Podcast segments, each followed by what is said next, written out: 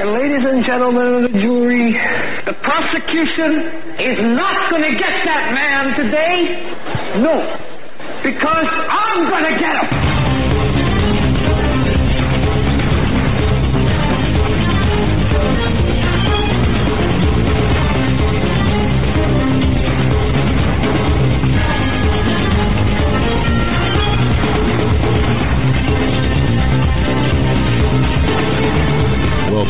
Gentlemen, to this edition of the Hagmann and Hagmann Report. We're coming to you live from our radio and television studios here in Northwest Pennsylvania. Broadcast live each and every weeknight, Monday through Friday, 7 to 10 p.m. Eastern Time, right here on the Global Star Radio Network. Thank you so much, Global Star, for all you do for us. We're simulcast as well on Blog Talk Radio. Thank you as well. And you can watch us live by archive. Just go to hagmannandhagmann.com. There you can choose your venue.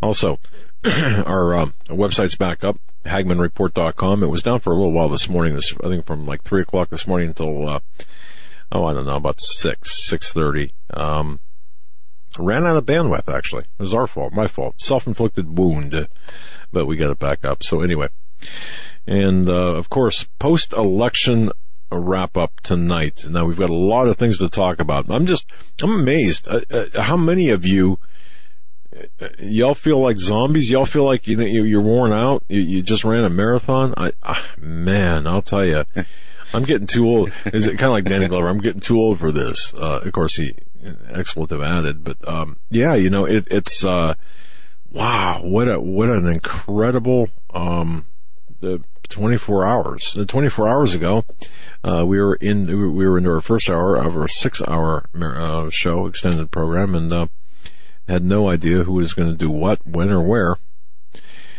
And uh, wow, uh, historic indeed. Now tonight we've got a great show lined up for you, weighing in on the election results and what this means in the context of the globalist versus nationalist, nationalist versus globalist.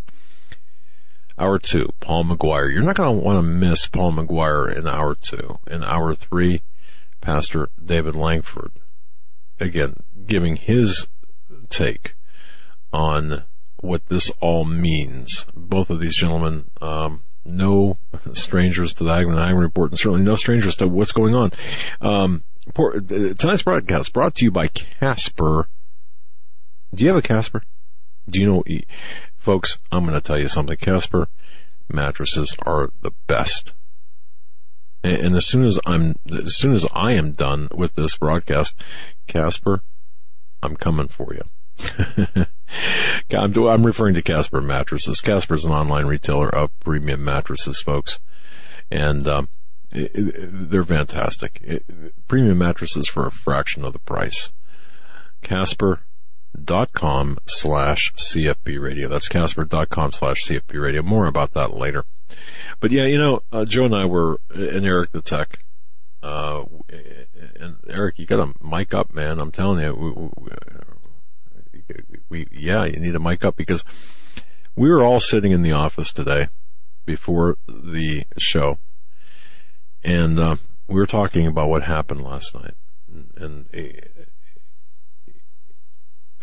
I can't wait for you. And we we spoke to Pastor uh, Lankford earlier. I, I, I spoke to him earlier. I, I, spoke to Steve Quayle as well, and a number of other people about uh, about events. Interesting, to say the least. We're, we're going to be getting into that that as well. Um, love Trump's hate. Love Trump's hate, right? Apparently, it doesn't. If you notice on the Twitter streams, you've got uh, certainly a lot of these snowflakes that wear "Love Trump's Hate" uh, Trump's hate T-shirts, but calling for the death, assassination, killing of Donald Trump. You've got some uh, riots that started to break out. I was talking to JD yeah. early this morning, and uh, uh, riots breaking out in San Francisco. Joe, I mean, did you did you see that? Uh, I think I, I, yeah I posted some a, story to the, that effect on Hagmann Report earlier today. As uh, oh yeah yeah yeah that's true. Yeah, I'm sorry. I'm walking around like a, like a zombie. we're all on you know? on running on fumes as uh, we were all up till the you know very early morning as the announcement from uh, the media came down. What about three thirty or so, and then Well, yeah. Trump came out and, and and talked and collectively, everyone in the studio today, Eric, Joe, and I, uh, be- between the three of us, we've had six hours of sleep between the three of us uh, over the last 36 hours. So yeah, do the math, I guess. And, you know, what was interesting about last night, waiting to see, and we ended our broadcast at midnight. We had a six hour, and folks, you want to catch the whole show from yesterday, you're not, the podcast is not going to do that for you. The podcast will catch, um, you know, the middle of the show, hours two, uh, three, and four. Uh, that was what we did 10 to 7. We broadcast from 6 to midnight last night. And um, we watched each and every uh, you know update from all the states. We had our each of us had different maps out and uh, charts out uh, showing the progress of the presidential race and the uh, votes that were have been counted. And early on, to me, it looked like Trump had a, a big advantage. And I, uh, you know, just a few things. I don't believe Hillary Clinton got that many votes. I don't know what they did. I think the final total was we were just looking at was it 59 million each, Eric, and minus they're plus 200,000 for Clinton. She won. They're saying she won the popular vote. Yes, yes. But, but, but you know what, Joe? Even more important than that. See, I, I- don't think in the, I don't think Americans understand exactly what happened yesterday. Um, Trump did not just beat Hillary. Trump beat Obama. Hmm He beat he, he beat the Democratic Committee or Democratic Party, but he- also beat the GOP. Yeah, and especially the eight, the last eight years of the Obama administration policies. Yes, but but uh, the the again, I, I really believe everyone was against him. The Republican committee was against him. The Republican Party, as essentially, was really against him. He beat the Republican Party. He beat. The, I mean, he had. Uh, he, it, it's kind of like Christians today, in a sense. Now, maybe that's not the right analogy to use, and and, and uh, let me walk that back. Um, he was fighting everybody in order to, to get this win. Um, he was fighting the Democratic Party. He was fighting the press who were aiding the Democratic Party. He was, he was fighting, um, the Republican Party. He was fighting, The Never Trump movement the Never- the yeah, Republican Party. he- he, was fighting the, the George Bushes, George Soros is George Soros and, and Bill Clinton and Hillary Clinton, of course, so that's a given.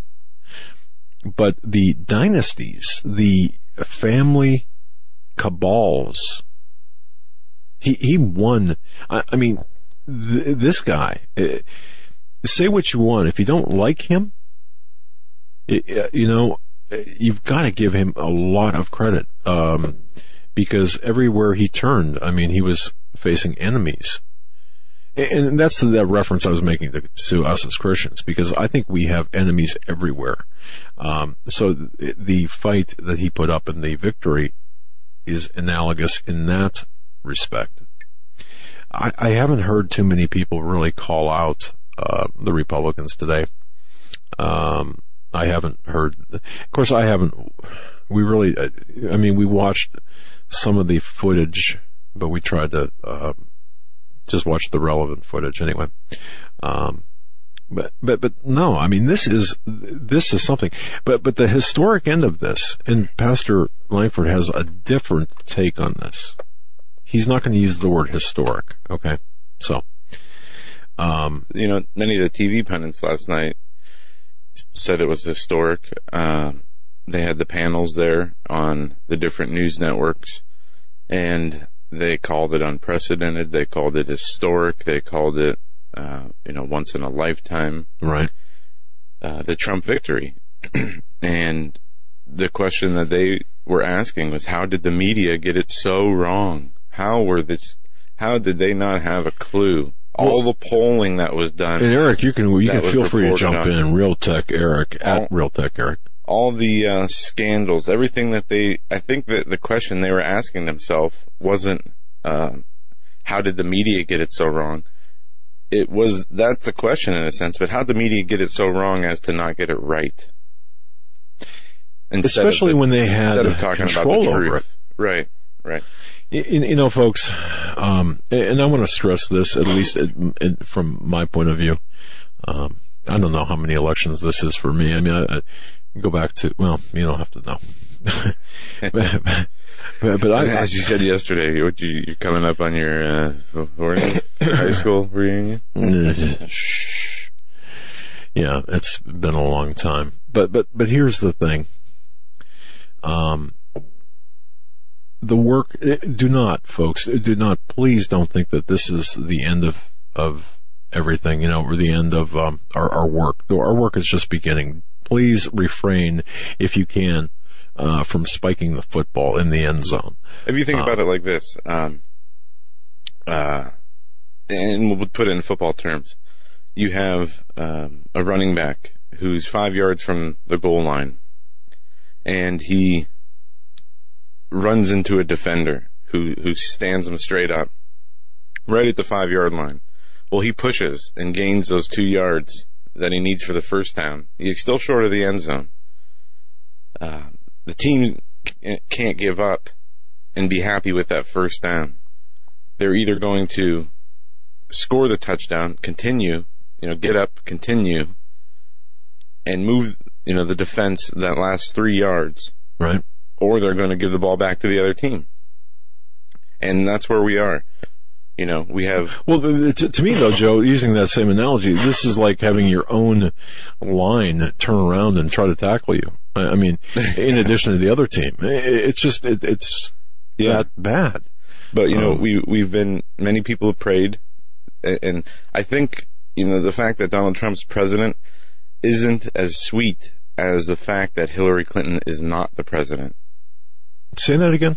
I think the fact that, not the fact that Donald Trump became president, it's not as sweet as Hillary Clinton not taking the presidency.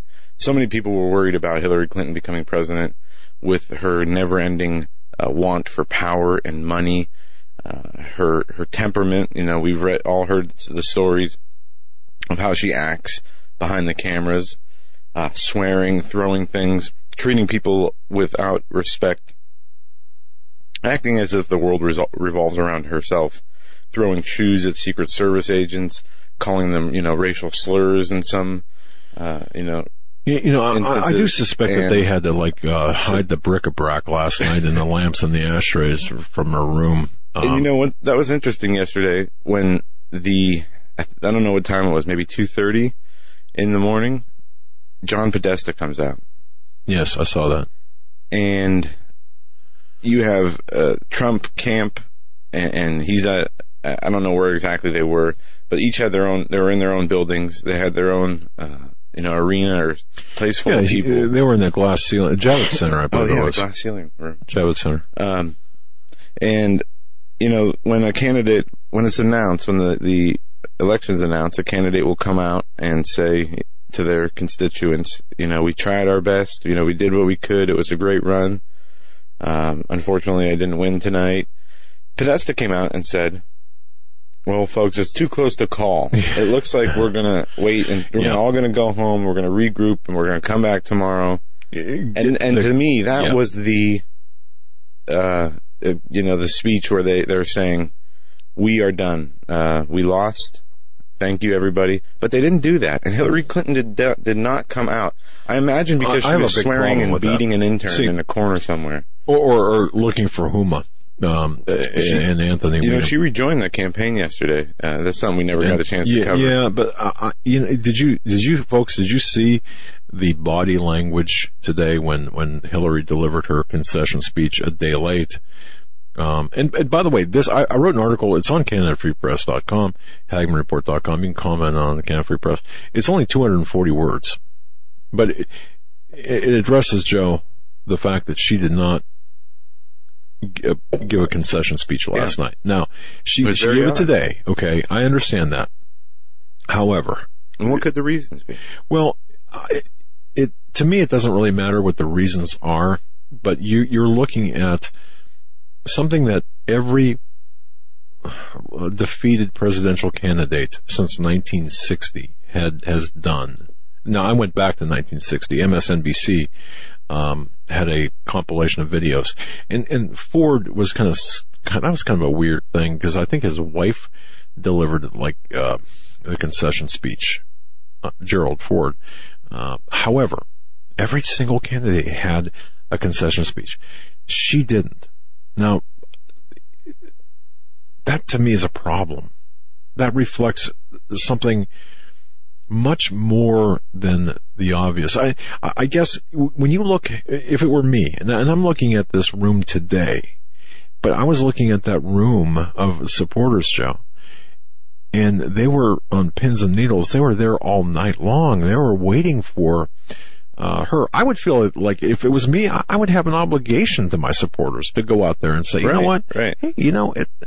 And that's indicative of the kind of president she would have been, I believe.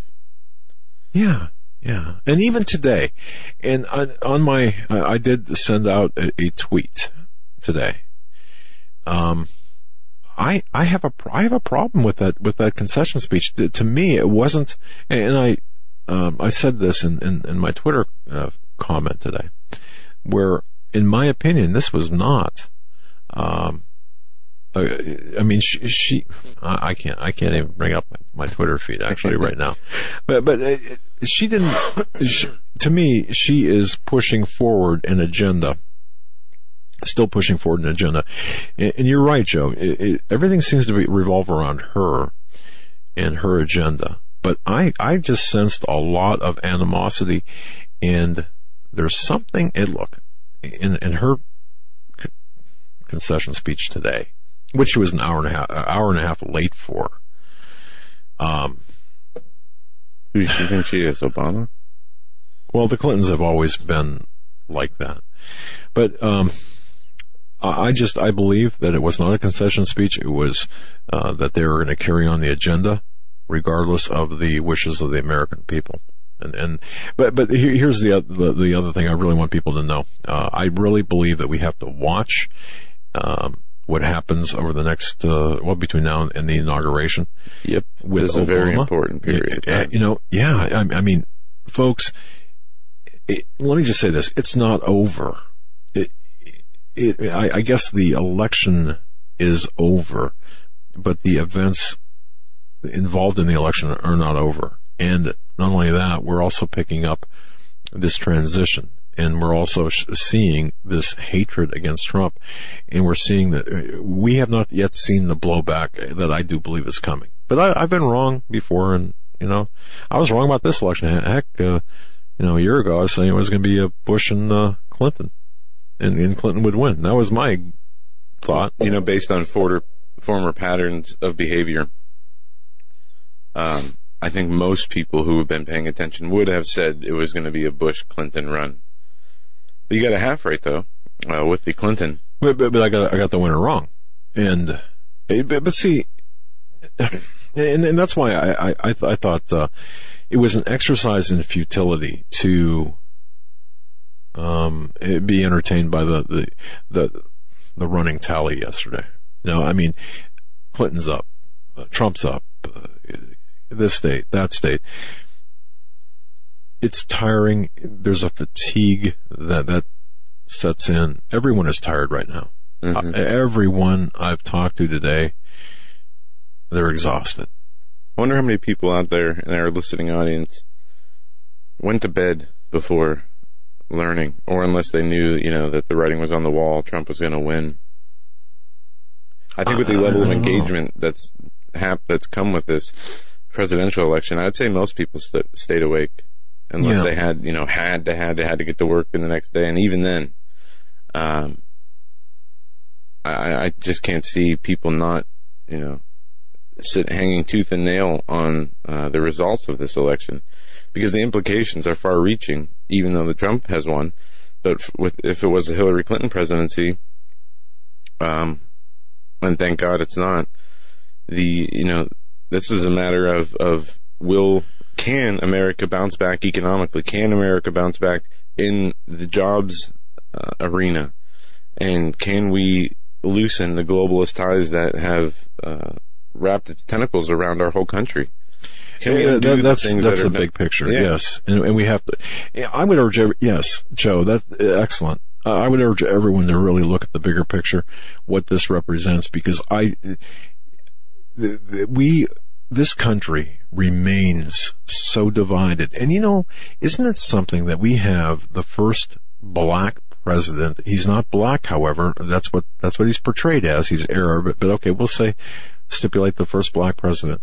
Eight years and this country is more divided after eight years of Obama than this than this country has ever been. But it's not just the race; it's the economic factors, it's the um, ideological factors, it's the spiritual factors, the uh, you know abortion, the the murdering of unborn that matters to people. Um, the unlaw the lawlessness it matters to people, except those who who except those who doesn't matter to. Uh, You can wear a Trump loves hate or a love Trump's hate, uh, yeah, love Trump's hate T-shirt all day long, and call for the assassination of Trump. I, I, don't get it. I, I mean, well, I do get it. it. It's there's this mentality out there that is demonic in nature and spiritually, Mhm. you know. So And I, this, this the generation snowflake. And I was expecting, you know, meltdowns, college universities, kids' heads to explode, um, you know, people setting themselves on fire in Well, the streets. Uh, Perez Hilton had a very visible meltdown. I didn't see that. I- See, I, uh, not that I care, but and there's an article here, and I hope that these people keep their keep their word. Uh, this is from the Hill from uh, earlier today. Celebrities who said they'd leave the country if Trump won, and then they put together a list. Yes, and yes. Uh, one or two of them have already said yes, we're leaving. well, Uh, that, that's that's okay by me, and I think that's Um, okay by all of Samuel our most Jackson? of our listeners. Yeah, is on that list. yeah. Goodbye, Samuel. Uh, Brian Cranston. Um, there's, I mean, Le- Leah Dunham, the feminist comedia. Uh, and there's Comedia? Neve, Is that- Neve Campbell, S- uh, comedian. comedian. Uh, Neve Campbell. I don't even I don't even know half these people. Then you got singers, Miley Cyrus. Well, that's good. One less Satanist in the country. Barbra Streisand. Um, just a Yeah. number of I, I wonder how many uh, John these. Stewart, former Daily Show host. Whoopi Goldberg. Good. There we go. Let's see. I'll pay for her ticket. Uh, But, but but behind you see behind the, this glitter and all this stuff, Joe, uh, of these celebrities and stuff, we still have to keep the pressure on. Uh, we, we, our work is just beginning because number one, we still have to keep the pressure on the Clinton Foundation. Yep. We, look, that's a criminal enterprise. just because she lost the election doesn't mean the investigation should not move forward. Thank People you. should not stop digging into the information. Podesta's emails are still being leaked.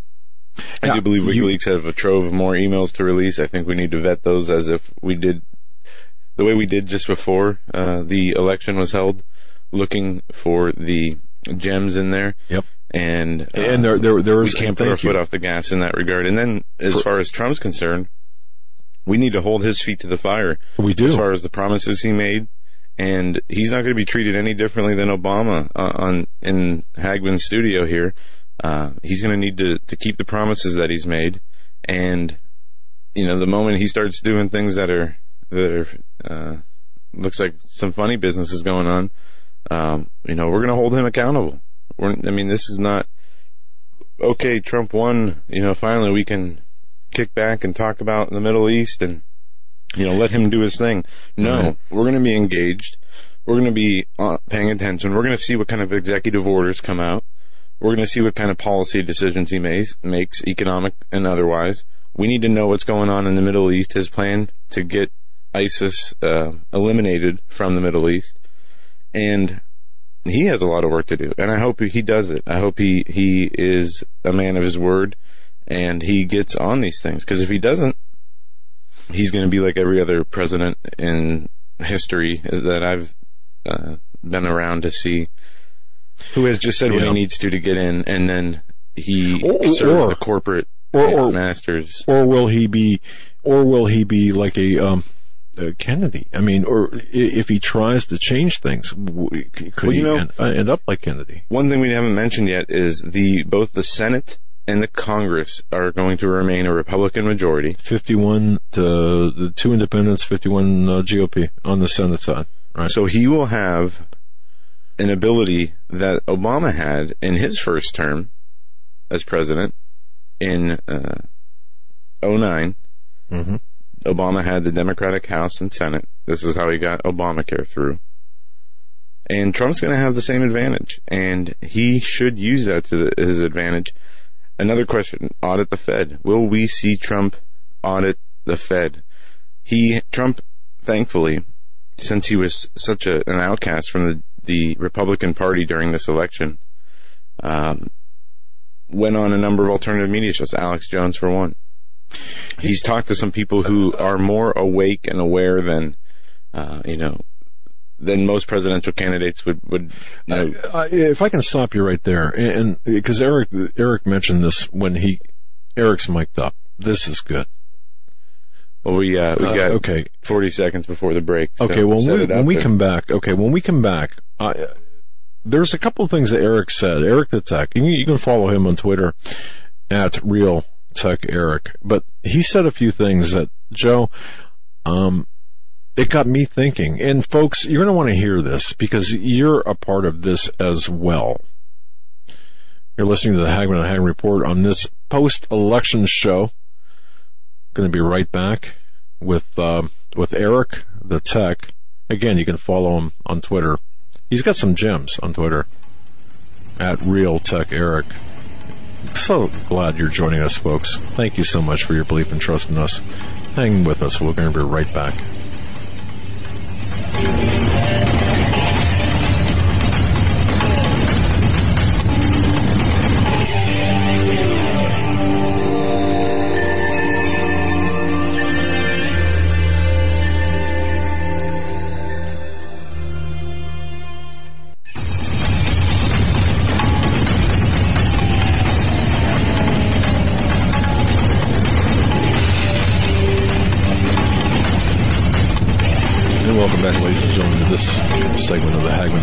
We're going to bring Eric the Tech right in right now.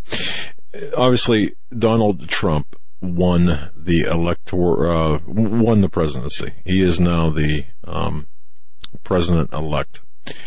And when he came into the studio today, we were talking, and we, we were all talking, and I'm, I'm going to do my best to attempt to uh, recreate the conversation. But folks, I, ask for your um, input as well and, and your mental uh, massaging of, of this. When he came in and we were talking about what happened, my question is, does this mean that we got it all wrong? In other words, is it possible that the system is not rigged? Is it possible that, that, um, you, you know what I mean? Is it possible? I'll say no. The system is still rigged. okay. And one of the things Eric and I were looking at, or he had up on a screen that I caught a glance at, was um, the popular vote. Yes. And I'm pulling up the website here to, to see if I can get the totals, but it just Well- basically a, run, a brief explanation of this is um, Hillary Clinton won 47.7% of the popular vote. Donald Trump won 47.5% of the popular vote. It was somewhere along the lines of 59 million, I believe, each, with a difference of 200,000 going and to Hillary That's not the final because of the um, the absentee. Right. Uh, There's many votes not counted, but yes. But I say yes, there is voter fraud, rampant Oh, voter yes. fraud, because I, I wonder if even 25 million people voted for Hillary Clinton. Okay, okay. Well, hold that thought. Now, Eric, when when we were talking, okay, Joe, um, and and this makes a lot of sense to me because uh, how did Trump pull this victory? Especially fighting the press, fighting his own party, fighting the the, the Clinton uh, criminal machine, and then Eric said, "Drudge." Alex Jones, remember that? No, Eric's mic'd up. Eric the tech. I faintly remember this. Yes, you have to understand. We're we're like you know on, running on fumes here. And, and then I said I'd like to think that we, the Hagmann and Hagmann report, had something to do with that as well, a little bit. the The point is this, uh, Eric um, and Joe, but but the the point is we, I, I believe that we were part, the Hagmann Report, collectively and individually, including our listeners, Absolutely, including our. and especially the listeners. Uh, we put on a full court press. I mean, I was on with Alex Jones uh, last week twice, and, and I'm not trying to, you know, say, oh, uh, I'm just pointing out data points here. But Alex Jones, I mean, pedal to the metal, full disclosure, right? Um, and then Eric, you said, well, you know, Jones arranged as well, and, and to a lesser extent, us in the background. Uh, he had people patrolling the polls, right, Eric? I mean, um, so we didn't get it wrong. There was still, there was still fraud. There was still a big fight, but we put up a formidable offense. the silent majority, as they call it, quiet America, who goes to work every day, family people. Um, Okay, but well, stop, stop. Well, eh, Eric, what, how, how much of a factor do you think, not just the alternative media, the new media, how much of a factor do you think we played? When I say we, I'm talking about we meaning, the people in the, in the alternative media. yeah, well, Jones, see, I mean, we, we aligned ourselves with InfoWars or Infowars, Drudge.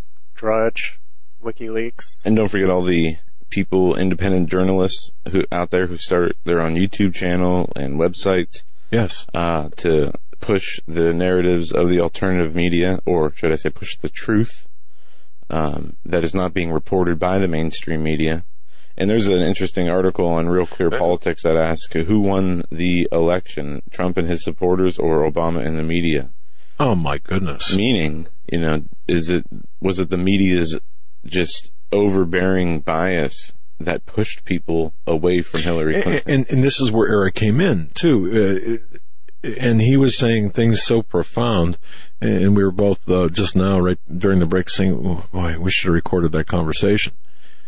But Eric, I mean, from your vantage point, watching what we did, and again, we, I mean, our listeners, us, Jones, um, and others who stood up and, and because the evangelical uh, component was significant, right? Yeah, that's what I heard. It had to be. I mean, the African American component, the Latino component, the evangelical component, the I'd say a lot of the, you know most of the independents, some Democrats were uh, voting for Trump. I'd imagine, as well as um, you know the people who vote Republican that are not the never Trump people, but you have a lot of people that vote just along party lines. Okay. Uh, yeah, you're correct. Now, Eric and Joe, you both know that. I mean, I, I had conversations with Alex Jones off air, and he said, "Man, we are pushing 100, and, I mean, 110 percent uh, to to make to expose the fraud, to expose all of the criminality, to expose the lawlessness." And we were on top of the wiki uh, WikiLeaks, the the satanic stuff. Um, and and that's where you you know Eric you- you said look that's that was a factor Yeah, Um, the combination of that and um, what else was I gonna say? I'm trying to think back. I know it was like two hours ago so it's rough um I want to give a shout out to all those listening live on YouTube. Um, we are audio only tonight. because Because we're in we- our jammies no not really We all look like we just woke up from a sleepover we had here. actually to be to be uh, truthful we we had a uh, we brought in some props for last night including a, a white a huge whiteboard for my office and some other things. We just didn't have the energy to move it out of the studio.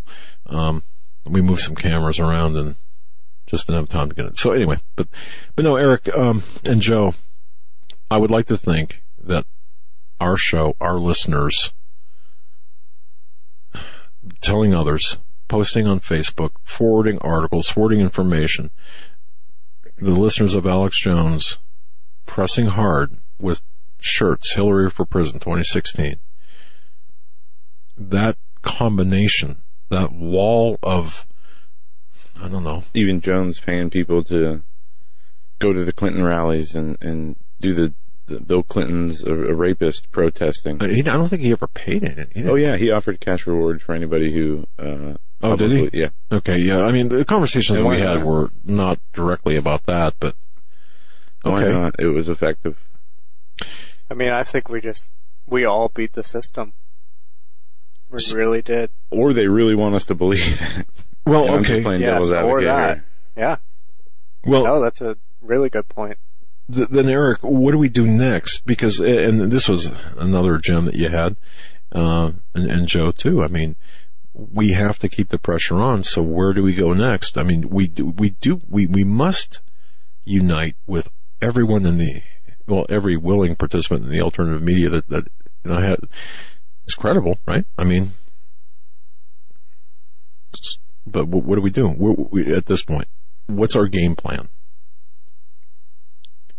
I would say our game plan, you know, from here on out, we have um, Obama still in office until the 20th of January, which leaves us two months in, in a week or so, at least, um, to watch out for, you know, any kind of pardons he issues, executive orders he might want to issue on his way out. He is still the president and he has the ability to continue to change things uh, that advance his and the globalist agenda. We have to continue to pay close attention to the economy, to the stock market, to uh, you know a lot of people, and I, have seen uh, articles and Dave X, from the X22 report talked about this on our show a few weeks ago. He he gave a great summary as to how how the globalists work and how they you know uh, provoke people into retaliation, how they uh, do things for the sole purpose. I mean, they have an agenda and they're you know ten moves ahead, and they will you know throw things out there to see where they land, how how effective they are, and they're going. If Trump is not, if we weren't just you know psyoped, if Trump is the real threat, the real threat to the establishment they say he is, then they're going to do everything they can to undermine him. And they're going to do so through the economy, as Dave from X22 report said. He believed that they would hold, you know, kind of like when Obama got into office. We had the big crash, and uh, that's when the TARP bailout happened. But that that originated with Bush and company, and Exactly. even Clinton. To be honest, and Obama didn't catch the blame for that because just for that reason. But I believe if that were to happen, uh, same circumstances uh, with a Trump presidency, the media would be the ones who would put Trump through, you know, rake him through the fire. Now it'll be really interesting to see how the media reacts and treats Donald Trump. I mean, all the stories they ran, the fa- the false stories they ran about the the Trump and these women accusers, many of whom have been proven wrong. Um, even some paying for stories, one hundred fifty thousand dollars a sto- paying one hundred fifty thousand dollars to one woman to come forward about um, and, and the they, Trump they were bogus. that they never even ran. Uh, that came out. So a lot of them were bogus. Yeah, and, Uh, okay, but, uh, I, I- I don't. Again, I'm sorry for interrupting, but but Eric, because I know I know Eric's time is limited. He's got some things to do with uh, technical stuff. But I, I guess my question to Eric is: when you came in and when you watched, as you watched this, all of this unfold over the last couple of weeks, and you watched what we were doing, and you watched what Alex Jones was doing, and we watched what. Um, the, the, the, the, the people present, um, and I'm not talking about the syndicated. I'm not, I, I, I'm not talking about Hannity or, or Herman Cain or Mark Levin. I'm talking about the people like us or like Alex Jones. Did we fulfill our duties? Did we make a difference? I guess that's the question I have for you, Eric. I definitely think we did. Okay, and, and I'm not asking that for for accolades. I'm asking that because we need to keep doing whatever we did. Yes. Mm-hmm. Oh yeah. At, at the same time, though, it wasn't. Um, this was a, a countrywide effort. There are. Yes, yesterday there was a statistic, and I posted this on the website today about the number of, of federal jobs versus that of the manufacturing I saw sector. that. Yes. and it, it's just unbelievable to see how the government has you know rid the country of its its core, and that being the manufacturing sector. And now we have you know this overabundance of uh, federal workers. Now there was a guest on uh, the other day who talked about how Trump is a big government guy and he thinks the government's going to continue to expand under Trump, and, and that very well could be for to a degree, but um, one I- thing I- he I understands is that. the, the trade deals. Will we see trade deals go through under Trump? Okay, We that- better not. No, well, wait, wait, wait, wait a second. You're talking about trade deals, uh, and Eric, uh, this you mentioned this as well, uh, where Obama is going to try to push the Yeah. TPP through before he leaves office. Yep, and and uh, about a week ago, maybe ten days ago, the there was an article uh, on Hagmann Report. You can find it that the Congress is saying that both the Congress and Senate have enough vo- votes to pass the TPP. So will they try to legislate that in before Obama's tenure is officially up? And then, That's if right. so, can Trump undo it? Can Trump undo Obamacare? Um, how effective a leader will Trump be is based on a number of things. One, he does have the, the help with the Republican uh, Congress and Senate. Now, don't forget though, a lot of the congressmen and senators were part of the Never Trump. Were part of the Hillary uh, Clinton uh, supporters. And again, that, that, that's that part of that wall that was, um, that was against Trump, and, he was fighting that as well as the Democratic National Socialists and the press and everything. Mm-hmm. I mean, John Uh, McCain and Lindsey Graham come out and say, you know, Trump was a disaster, basically an, an extremist. Um, No, and yeah, yeah. he's not going. It's not going to be. I mean, like you said yesterday, and we've heard so much. Just because Trump won does not mean we can sit back and say, "Oh, thank goodness." All right, we're we're safe. And, No, that's and very It was okay to do that last night. for, for about 10 minutes. Yeah, for about 10 minutes. Yeah, but- and then but- you got to realize that uh, if you just look as history as the indicator, over the last 20 years with presidents, it has been a uh, struggle between the people of this nation, the citizens, and the power structure. And the administration has gone along with the power structure, or the power structure has, has forced the administration's hand either through bribery with money or uh, other, you know, threats, whatever it is. Okay, Um, no, no, hold that thought because I just want to make this clear. If people are kind of confused over this conversation, uh, we, I personally, am not doubting our effectiveness because I do think that that we played a role in this. When I say we, again, I'm I'm, I'm talking about us, Alex Jones, uh, and numerous others. Uh, Ted Brower, uh, Pastor Paul Begley, um, everyone who took a stand and has a platform that has gone after this. Now, Joe, all those things you mentioned, yes, um, but but I, I just to kind of go to back go back a little bit. I just want to hone. Uh, I'm going to hone things, you know, uh, refine things because I know this worked. I know, I know that I know. Eric knows that. I mean, we all know that the role we had. And when I say we, I'm including our listeners, every single person that's listening right now. You had, you played, you played your positions well. I believe that. But we now, see, the reason I'm asking this is because not only can't we let up, but where can we refine or how can we refine what we've done and go after the other, I mean, continue, I guess is what I'm saying. You listed, you ticked off the things that, the list of things that we need to, to go after. Um, Yeah.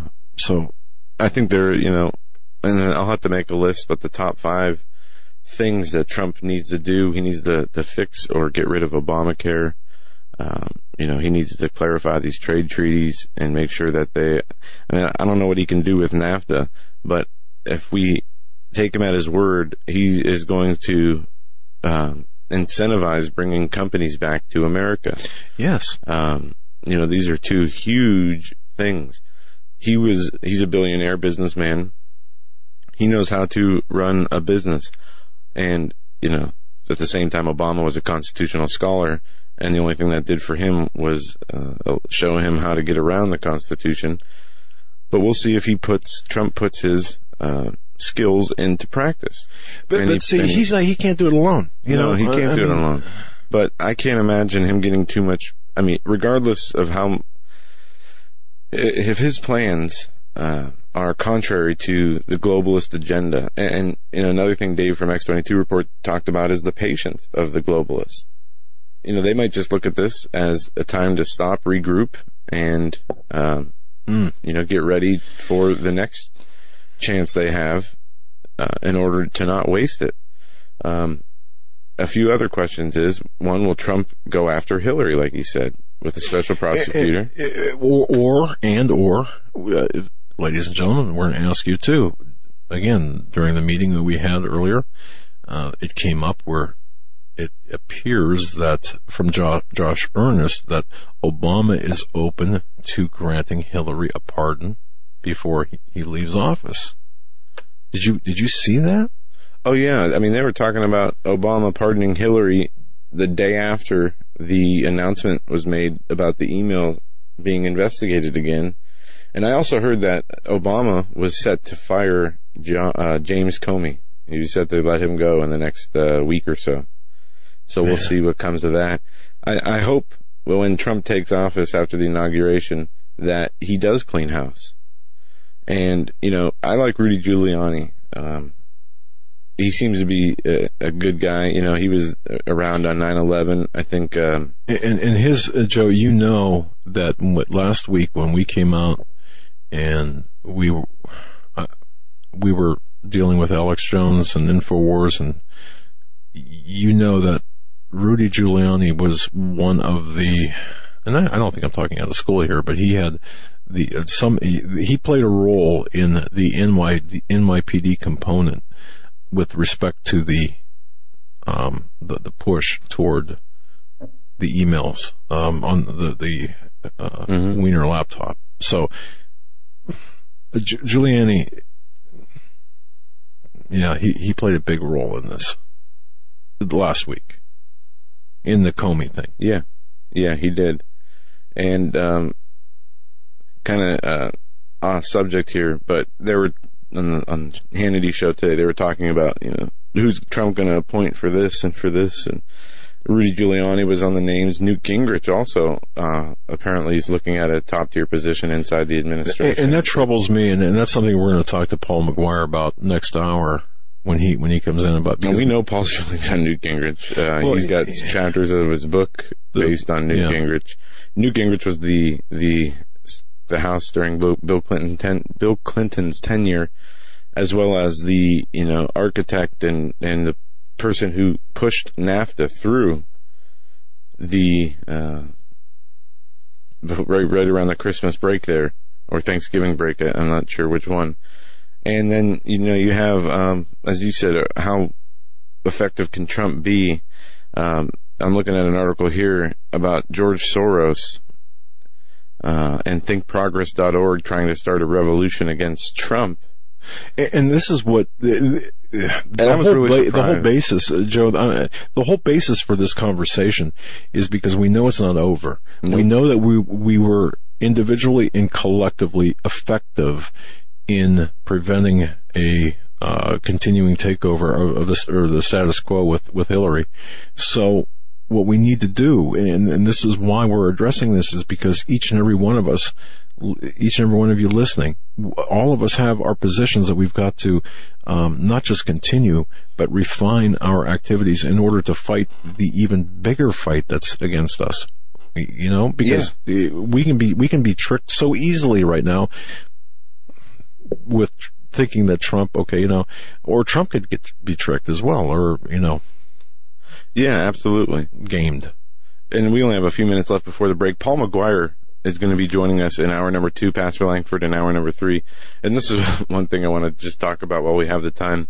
Um, you know, we've been doing this show for a, a number of years, uh, since, you know, You- You, 2011. could, you couldn't tell by our uh, delivery, could you? Yeah, right. definitely.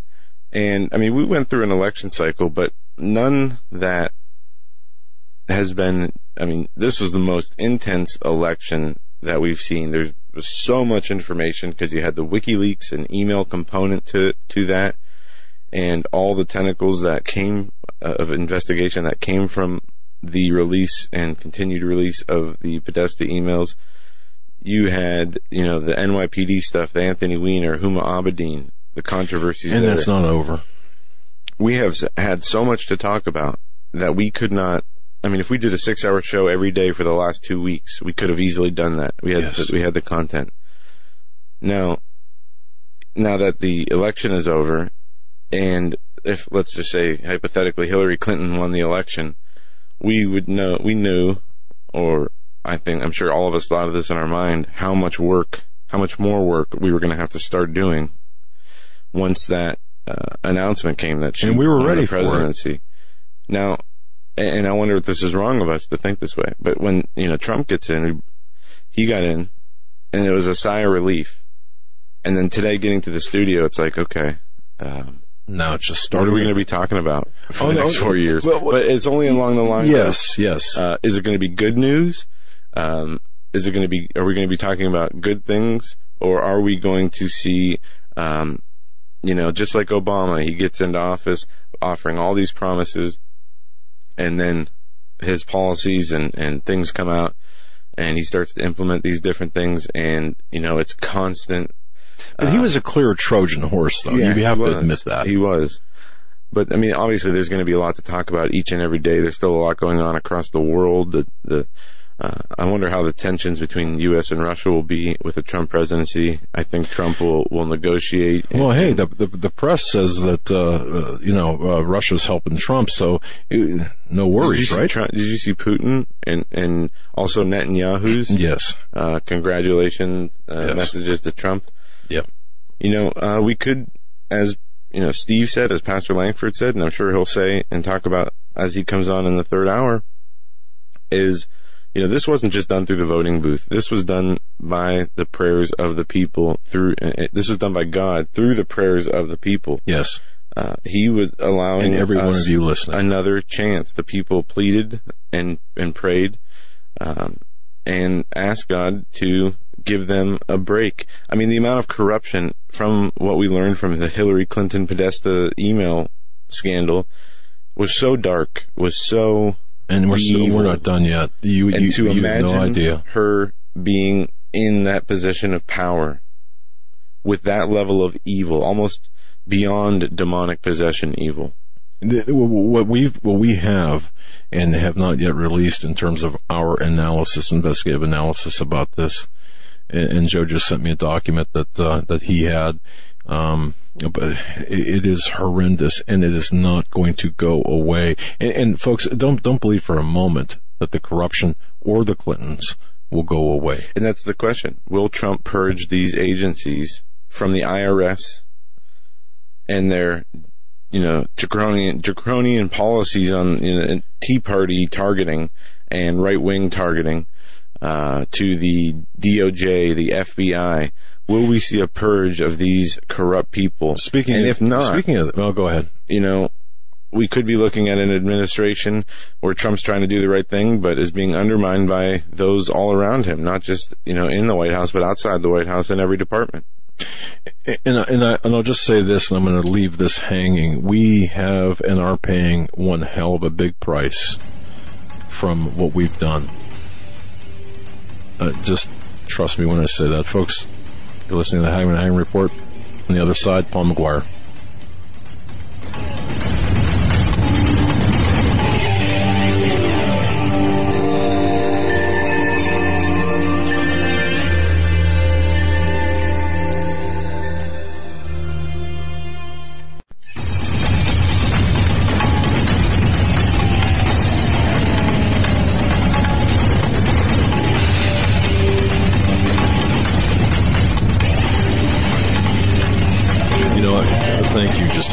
Sufficient enough. I don't believe. I'm going to thank each and every one of you listening to this broadcast, each and every one of you who have helped us um, over the days, months, weeks, years, whatever, being part of our show, being part of our extended family. Thank you. That's all I can say at this point, and even that is insufficient.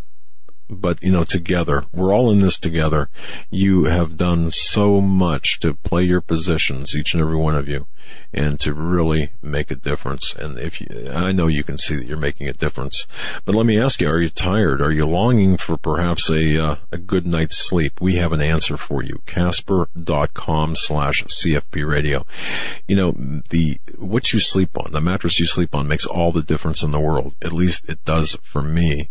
And I've got a, just a whole slew of back, uh, problems and spinal problems and, uh, just, just, you know, aside from getting old.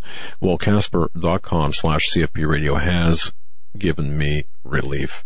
Casper is an online retailer of premium mattresses for a fraction of the price. The mattress industry has forced us into paying notoriously high markups. Well, Casper is revolutionizing the mattress industry by cutting the cost of dealing with resellers and showrooms and passing the savings directly on to you. If you've never seen a Casper mattress, it's just, it's gorgeous. I mean, and it it's it's great. It's a it provides resilience, long lasting support, supportive comfort. It's a mattress. Casper's mattress is one of a kind. It's a hybrid mattress that combines premium latex foam with memory foam. And you know, the cost. I was always worried about buying a new mattress because of the cost, but because uh, mattresses can cost well over $1,500, but Casper mattresses cost between 500 for a twin size mattress and mm, for a queen size, or for a king size, $950. It's, hey, a fraction of the price. And buying a Casper mattress is so easy and it's completely risk free. They offer free delivery and free returns. I'm sorry, they offer free delivery and returns within a 100 day period. It's really simple. Now, what we have here is an obsessively engineered mattress at a shockingly fair price. It's got just the right sink, the right bounce, combining two technologies, again, latex foam and memory foam. It just, it, the combination is incredible. Folks, you have a risk-free trial and return policy. You try sleeping on a Casper mattress for 100 days with free delivery and painless returns. They are, folks, made in America. And again, the prices 500 for a twin, 950 for a king, and everything in between. You cannot beat those prices. Now compare that to the industry averages. That's an, a, just an incredible price point. But folks, got something even special, even more special for you casper.com slash CFP radio. Go to casper.com slash CFP radio. There, get $50 toward any mattress purchase. That's right. To our audience members. And, oh, this is so, such a great mattress. $50 toward any mattress purchases by visiting casper.com slash CFP radio and using CFP radio in the promo code. Now, the current terms and conditions apply. One more time though. For $50 toward your purchase, toward the purchase of, of your new mattress, casper.com slash CFP radio. Use CFP radio as the promo code. Just, I, I can't wait to hit mine tonight. Joe, we have uh, Paul McGuire coming on, and yes, we do. Paul McGuire is a man that we've talked about this election. We let's bring him on and let's, let's see what he's got to say. Absolutely. Yeah, Paul McGuire, a frequent guest of the show. He has, uh, he's an author of many books. His latest, The Prophecy of the Future of America 2016, 2017, which both my dad and I have right here on our studio desks. Uh, one of, one of the, the, the, better books out there. He had a prophecy of the future of America, which, which is fantastic. And this one, uh, I, I, suggest if you don't have the first one, to get both get of both, them. Yeah. Because they, together uh, paint a complete picture of where we are at in all issues from spiritual issues to domestic issues to economic issues to global issues to you know foreign policy and war issues. And it is fantastic. Paul also hosts a radio show right here on blog talk radio uh, each and every day to, from 4 to 6 p.m and you can go to his website paulmcguire.us and get the links to his uh, radio show as well as order his books Paul, it's great to have you on this day after this uh, historic election. Uh, yes, gentlemen, uh, Doug and Joe, it's great to be on your program, and I'm still recovering uh, from the shock, uh, the joyous shock of uh, watching, I believe, the most historic election in the history of the United States, and this is a victory uh, not only for those who believe in America and the Constitution and the Bill of Rights and religious liberties, and it's a strike against the uh, evil globalist forces that have been attempting to control our nation for so long. Uh, so my heart is filled with uh, absolute joy. And, and uh, all last night, um, I was watching the election, and I'm laughing because I'm, I'm, recalling an argument, a polite argument I was having with my wife. Uh, uh, she kept telling me to pray because she she knows that I pray and prayers get answered. So so I'll, I'll tell that in a second, but I, I, I told her every, I have go to this channel, go to this channel. I said because I already know where this election is going by the look on the journalists' faces, and they look like the wind was knocked out of them. They looked afraid and scared, and quite frankly, I was rejoicing. I was rejoicing. I was screaming with joy because I knew that the defeat of evil was coming quickly. And I do mean pure evil, and not just evil in one party, but evil in the Republican elite. So, like you, I am absolutely overwhelmed. I believe this election is the most important election in American history. I believe this is the most important turning point for America since its founding in 1776. And I believe that what we just watched happen last night was nothing less than a miracle from God and that in terms of historical significance, what happened last night with the election is far more important than the fall of the Berlin Wall, far more important than so many events that they give historical significance to. What we saw last night is a is an historic turning point. It's an act of God's grace on our nation. And uh, myself and, and your audience and you guys, we've been praying for uh, a biblical third Great Awakening. Well, a third Great Awakening comes in a multiplicity of forms, including economic and political.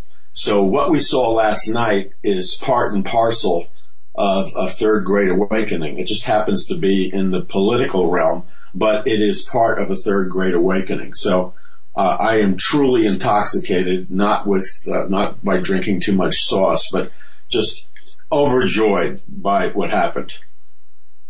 I think the feeling is uh, mutual. we all here, uh, we did a six-hour broadcast yesterday, Paul, from 6 p.m. till midnight, and by the end of the broadcast, um, it looked as though Trump was going to win. Nothing was called at that time.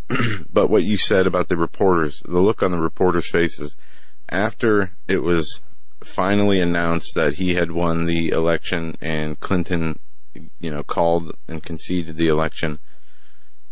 You're right. I mean, those, they, it's almost like they did not know what to say. They were astonished. They asked the question, you know, uh, how did the media get it so wrong? Clinton was winning in the polls this whole time. Um, you know, all the, they they went through this laundry list of of why Trump shouldn't have won, uh, and then almost gritting their teeth having to say Trump, yeah. you know, President elect Trump.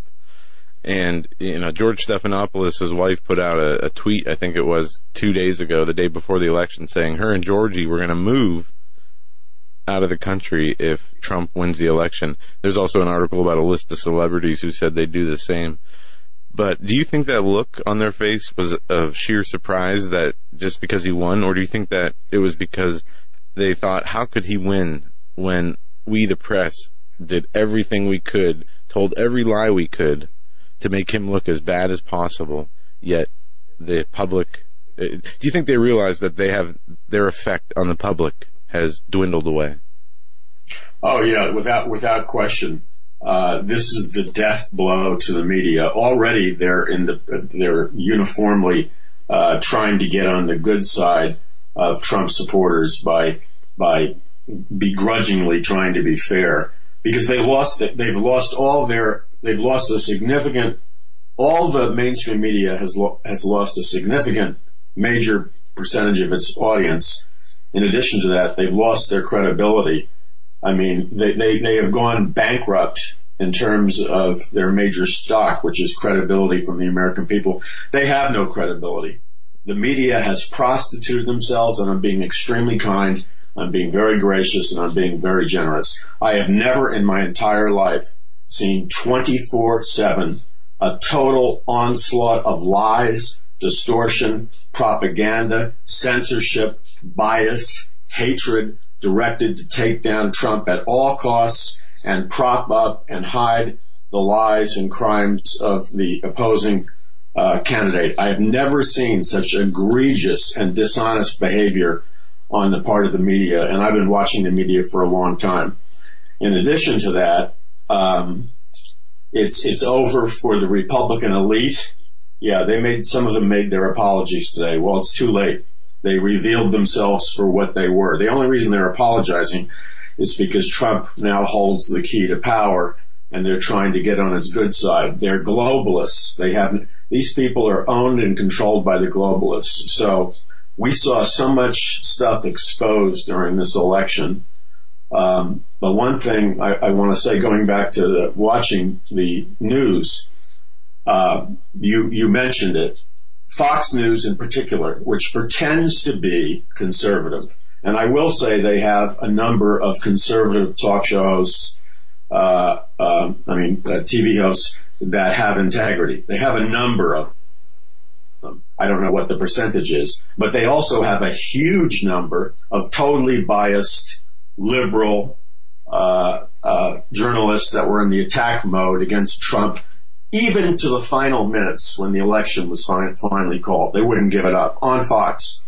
So Fox, as you both mentioned, uh, their poll was so uh, uh, fake, so fraudulent that it continually showed Hillary Clinton ahead by four percentage points and Trump behind by four percentage points.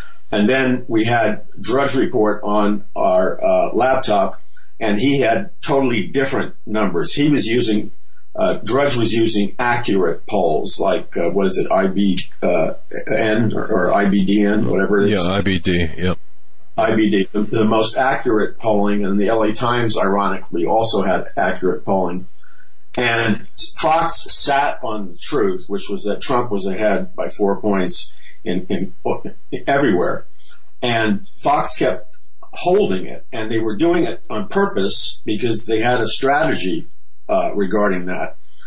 And so throughout the night, which was like eight hours or longer, my wife kept telling me to pray, to pray, which I do, by the way.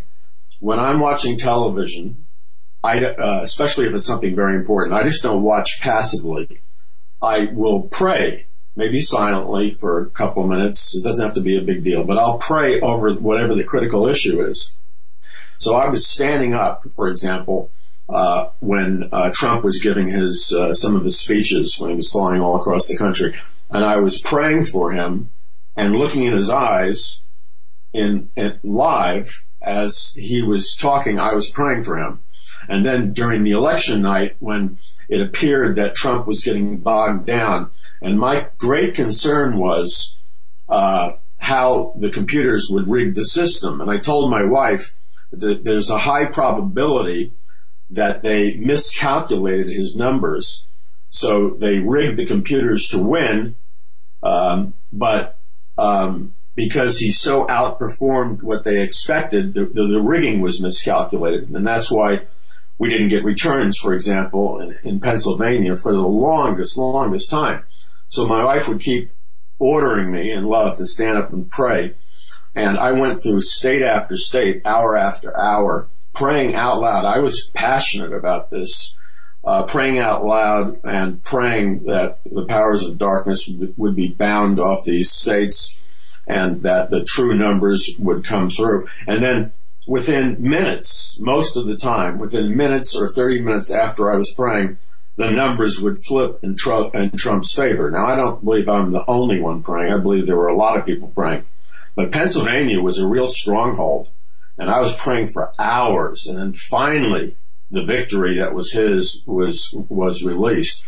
But last night was a spiritual battle just as much as it was a political battle and a financial battle. Absolutely, it was. Uh, I think if people could see in, in, with their eyes the intensity of that spiritual battle, they would shock them. And I, I agree with your assessment of the. Uh, there was I don't believe that many people voted for Hillary Clinton. that, you know, whatever was He's a 50 million. Go ahead. Uh, go ahead. I, I don't even believe half of the people voted for Clinton that they, they said did. Uh, she had no support at her rallies. She had no, uh, you know, her rallies live stream on YouTube. No, nobody was watching them. Trump, on the other hand, is filling up arenas, filling up stadiums. You know, you got 20, 30,000 people viewing his live streams as he's giving speeches. He had the, I mean, he had the overwhelming support. And we were talking before the show here in Pennsylvania. Um, I, I don't know how many counties were Democrat. It was very few. It's just Right. every, the whole Pencil, the whole state of Pennsylvania was red. Uh, Pittsburgh, uh, all the way up to where we are, up in northern Pennsylvania, our county. My dad even said, Yeah, I've never seen that. I mean, I, I don't remember the last time that happened. Yeah, and I think you know so many people were praying uh, for this and praying that the Lord allows and, and intervenes if necessary to stop any type of voter fraud. And I do believe prayers were answered. Now the question is, um, we were praying, you know, obviously against the evil uh, that is Hillary Clinton.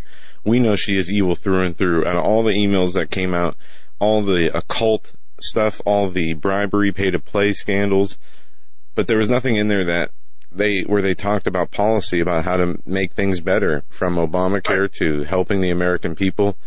It was all about her and and the power that she wanted to wield, and Right. I believe that I very much so that God is allowing us. He he, he give he gave us what we wanted. Now Yes. I think he's putting the ball in our court, not in Trump's court, Absolutely. in our court to continue to keep our foot on the gas and Yes. to make sure that we don't stop the intensity of exposing this evil, regardless of where it comes from, even if it comes out of the White House after Trump's inaugurated. Right. You are you are app you are one hundred percent uh, right. I totally agree with you. And if we could see, if our eyes were uh, uh, able to see what was happening last night across the United States, we would have seen uh, tens of millions, if not hundreds of millions, of angels fighting uh, millions and millions of demons in all-out warfare in the various states and in the political and economic centers. There was an all-out spiritual war going on that was manifesting itself in the physical realm over this election. And you're right about those numbers. I kept commenting to my wife over and over again. I said, these numbers are too cute. Hillary's numbers against Trump's numbers are just too cute. They're contrived because they were all, so many of them were, were like a, a percentage point away from his. You know, it just, it was too cute. It was too contrived. It was too tidy. It, it looked like it was manipulated. But because, like you said, so many people were praying, uh, there, there was, uh, breakthrough. And then when you made the comment, and this is very, very important, as I've discussed on your program and many of your other guests have, um, the, the the reality of supernatural power being released either by God's people through prayer and calling on God, or the reality of uh, satanic power being released through satanic rituals and ceremonies and human sacrifice and animal sacrifice, etc the release of supernatural power either from Satan or from God is very, very real. And that was injected in the great spiritual war over our nation last night. And I know both of you know this, and, and uh, Doug has written uh, a number of excellent articles on this very topic, the, the cult, the satanic cults. Doug has written some very important articles that I've seen uh, posted all over the internet on this particular topic. And Doug, you even put this theme in your novel. Uh, and I don't want to give away the contents of your novel, but you give a very graphic scene that deals with this. So, um, there was the release of, of Luciferian and satanic power, uh, that we've been discussing, that you wrote about in your novel, I've been writing about, uh, in my books, you know, uh, Prophecy of the Future of America talks about this. Aleister Crowley, Sex, Magic, ritual stuff and, in, in, in quite a bit of detail. And that book was published in 2013. And then in the book uh, Mass Awakening, which Doug was kind enough to, to write the foreword for, um, I talk about we'll either have a satanic Great Awakening or a godly Great Awakening. And you then, nailed it, actually. Yes, in Mass Awakening, and, and, folks, if you if you don't if you haven't read Mass Awakening, it's well worth the read. You nailed it yes, in that.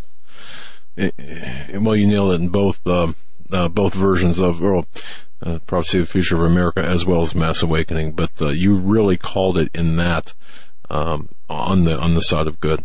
So, and many. Oh, go, go, ahead. ahead. Uh, so um, then I know both of you will, uh, understand what I'm talking about, as well as many of your uh, listeners. But you know, my my book, Standing Down Goliath, has a double meaning, obviously. And last night we saw Goliath. Goliath had to stand down because the, the supernatural body of Christ, using their supernatural authority in Christ, commanded Goliath uh, which represents a demonic uh, principality and power, to stand down. So last night we saw Goliath stand down. Thus the name of the book, uh, Standing Down Goliath, and the, the, new book, A Prophecy of the Future of America, 2016-2017. I again, the Lord kept leading me go into this Aleister Crowley, uh, the satanic cults, uh, and how they interlock with the globalist elite. Now, that wasn't because I was brilliant. That was the Spirit of the Lord guiding me. And you've done research on this, Doug. And the reality is, when you look at those WikiLeaks uh, emails, especially the ones uh, with Podesta, you see that Podesta, and, and, I had no way of knowing, uh, uh you know, X amount of years ago when I was writing these books, or recently, that this was going to materialize and be front and center uh, nationally. Podesta is involved in this spirit cooking occult ceremony developed by the great Satanist Aleister Crowley, where they paint, as you know, Doug, you, you wrote about it in your articles and exposed it, um, uh, satanic paintings, which are actual rituals. They paint paintings with menstrual blood, human blood, urine, semen, and other kinds of things. It's an actual satanic ritual that, uh, according to WikiLeaks, the Podestas, Podestas are involved in. If you look deeper, you see allegations, uh, uh, and you probably have, Doug, even more up-to-date information. I have it in the book, but you probably have the, the latest information of uh, Hillary being involved in, in, in satanic rituals. Yes. And, and then, uh, uh, Bill Clinton, according to his own words, it comes out, that he was involved along with Hillary in voodoo rituals in Haiti or satanic rituals where there's the spilling of blood and God knows what else. And he's talking about the euphoria of demonic possession. And then, as you full well know, Doug, because you talk about it in your novel, um, there is a correlation historically between satanic rituals, human sacrifice, child sacrifice, and pedophilia. They go hand in hand. And so these WikiLeaks emails uh, seem to be pointing in that direction.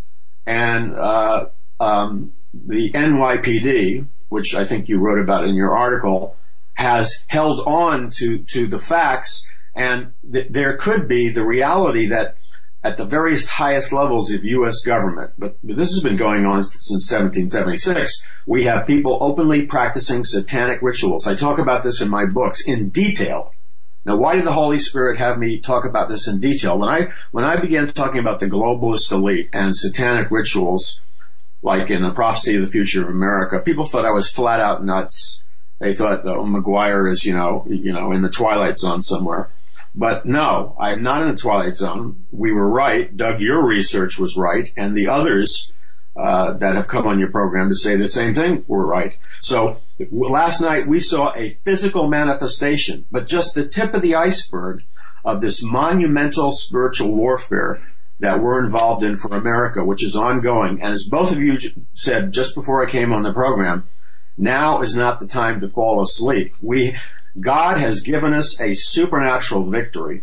God raised up Donald Trump and, and, and just like the Pharisees could not recognize Christ when he came because they were too busy straining out a gnat and swallowing a camel. Many evangelical Christians uh, didn't have an ounce of spiritual discernment. They, they could not recognize the reality that the hand of God, despite his human imperfections, the hand of God was all over Donald Trump. He's an answer to prayer because he has the one thing that it takes to make major changes. And, and we need to celebrate this. This is an historical uh, victory. Uh, the protection of our religious liberties is now in play again. Uh, the the turnaround in the income of the working class and the middle class is now doable because of this election. The yeah, protect- taxes. Uh, yes. You know, the, the look at, at, taxes for the middle class, uh, the burden being taken off. Uh, yes. talk about abortion. And Paul, we're coming up against the break yeah. uh, right now, so we're going to take that break, folks. You're listening to Paul McGuire. His website, paulmcguire.us. Bookmark that site. Check out his daily radio show Uh, on Blog Talk Radio. It is live 4 to 6 p.m. You can get that through SoundCloud, podcast, or many other venues. It's right there on his website, paulmcguire.us. He's with us for the next segment. Stay with us. We'll be right back.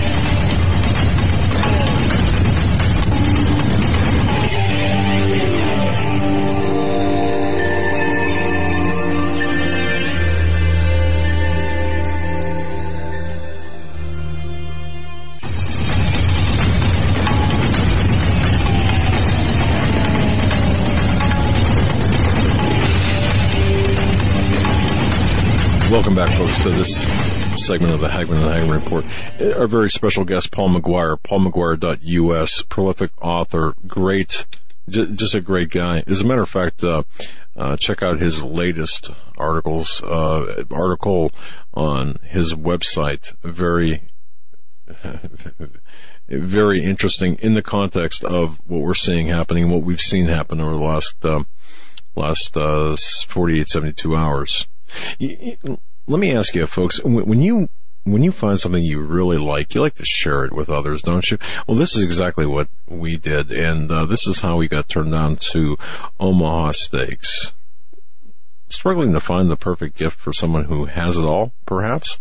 You know, we've got the holidays coming up, gift giving time. They're fast approaching.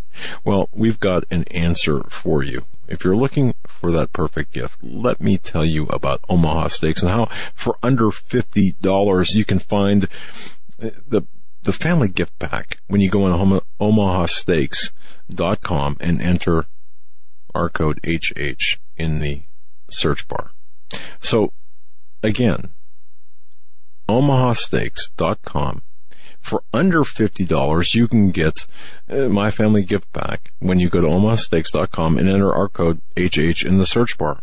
It's actually a 77% off of the retail cost just for our listeners. Now, Omaha Steaks is giving, again, an exclusive savings just for each and every one of you. Listen to everything that you're going to get for less than $50. You're going to get two filet mignons. The, the oh, just the, the taste, the cut of the meat. It's just fantastic. Melt in your mouth. Two top sirloins, two boneless pork chops, four chicken breasts, four kielbasa sausages, four burgers, 12 ounce package of all beef meatballs. Oh, those are so good. Four potatoes au gratin, four caramel apple tartlets. Yeah, I just love those too. One Omaha Steaks seasoning packet. This is some great stuff. Plus, you get four additional kielbasa sausages free just by simply going to omahasteaks.com, enter our code HH in the search bar, add the family gift pack to your cart and get a 77% savings. Folks, it's guaranteed. If you're giving this as a gift, it's guaranteed to be a hit. But don't, you know, don't just give it away as a gift. Order it for yourselves and just find out how great this food is omahasteaks.com. That's omahasteaks.com. Enter our code HH in the search bar. Add the family gift pack to your cart and get us 77% off the, the retail price. Again, order one for yourself. Order one for that hard to buy person for, for the holidays. Hey, your boss, coworkers, friends, family, neighbors, whatever. But, uh, it's delicious. Oh, and by the way, when you go to their website, just spend some time. Look over the 500 gourmet gift ideas, the highest quality cuts and ingredients, like cuts of meat and ingredients they've got. Just own their food, one of a kind, one of a kind flavor, and all of this very quick and convenient shopping for those on your list. That's omahasteaks.com. And don't forget to enter our code HH in the search bar. Add the family gift pack to your cart. 77% savings. Guaranteed, folks. It has my personal seal of approval. This segment, this hour, we're talking with Paul McGuire. PaulMcGuire.us is his website. He has a radio show right here on uh, Blog Talk Radio, The Paul McGuire Report, 4 to 6 p.m. Eastern Time, Monday through Friday. Folks, if you have, if you, if you podcast, subscribe to his podcast and subscribe to his YouTube channel. Also, if you use SoundCloud on your phone, you can not only pick up our show on SoundCloud uh, by subscribing to the channel, but also uh, Paul's uh, the Paul McGuire Report on SoundCloud. That is a great tool to use. Very easy to start and stop, rewind, um, and very convenient. Um, with that, let's get back into the topics of discussion that we're getting into tonight. We all uh, know, hopefully everybody's heard the news. I can't imagine you haven't uh, Donald Trump, president elect, uh, looking to take power after his inauguration, and um, seems like good news. It's what we've been fighting for. And also what we've been fighting for, just as important as getting Trump in the White House, is keeping Hillary Clinton out of the White House. Paul, what do you think is in the near future for Hillary Clinton? We know she's had some health problems, and from what some of her aides say in the emails, uh, drinking problems and health problems being more severe than what they have stated to the public. Uh, we know her Clinton Foundation uh, Global Initiative is still under investigation uh, since the last time we talked. But let me get your opinion on this. The Comey announcement on Sunday.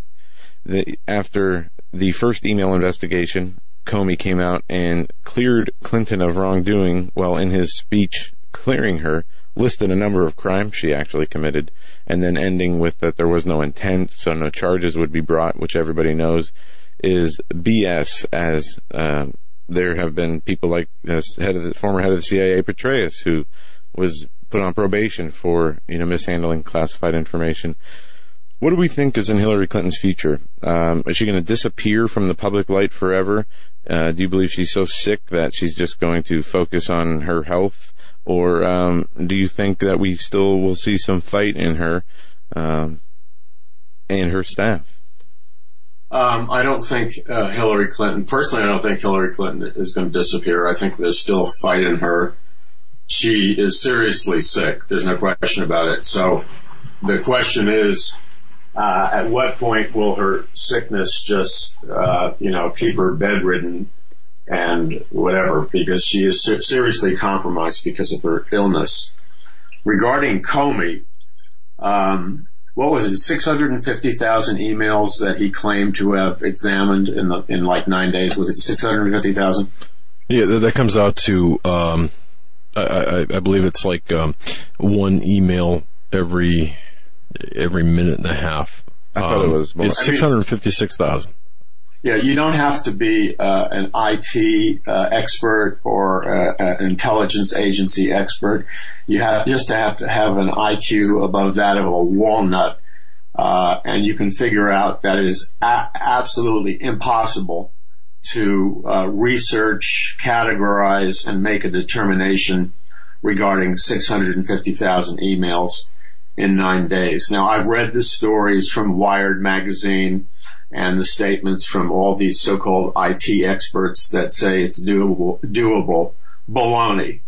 There is no way, I don't care if some of them were copies or whatever, there's no way you can process 600, 650,000 emails in an investigative manner in that short period of time. It's completely nonsense. And then for Comey to come out and suggest that he was going to reopen the uh, investigation, uh, which is what most people interpreted his statements uh, to mean, and then to come out and say that he clears her in, in an ambiguous manner, which essentially most people read as a total clearance, uh, a total decree of innocence, uh, regarding every investigation the man is compromised. I mean, the man uh, has no credibility, and, and, in my opinion, should should step down.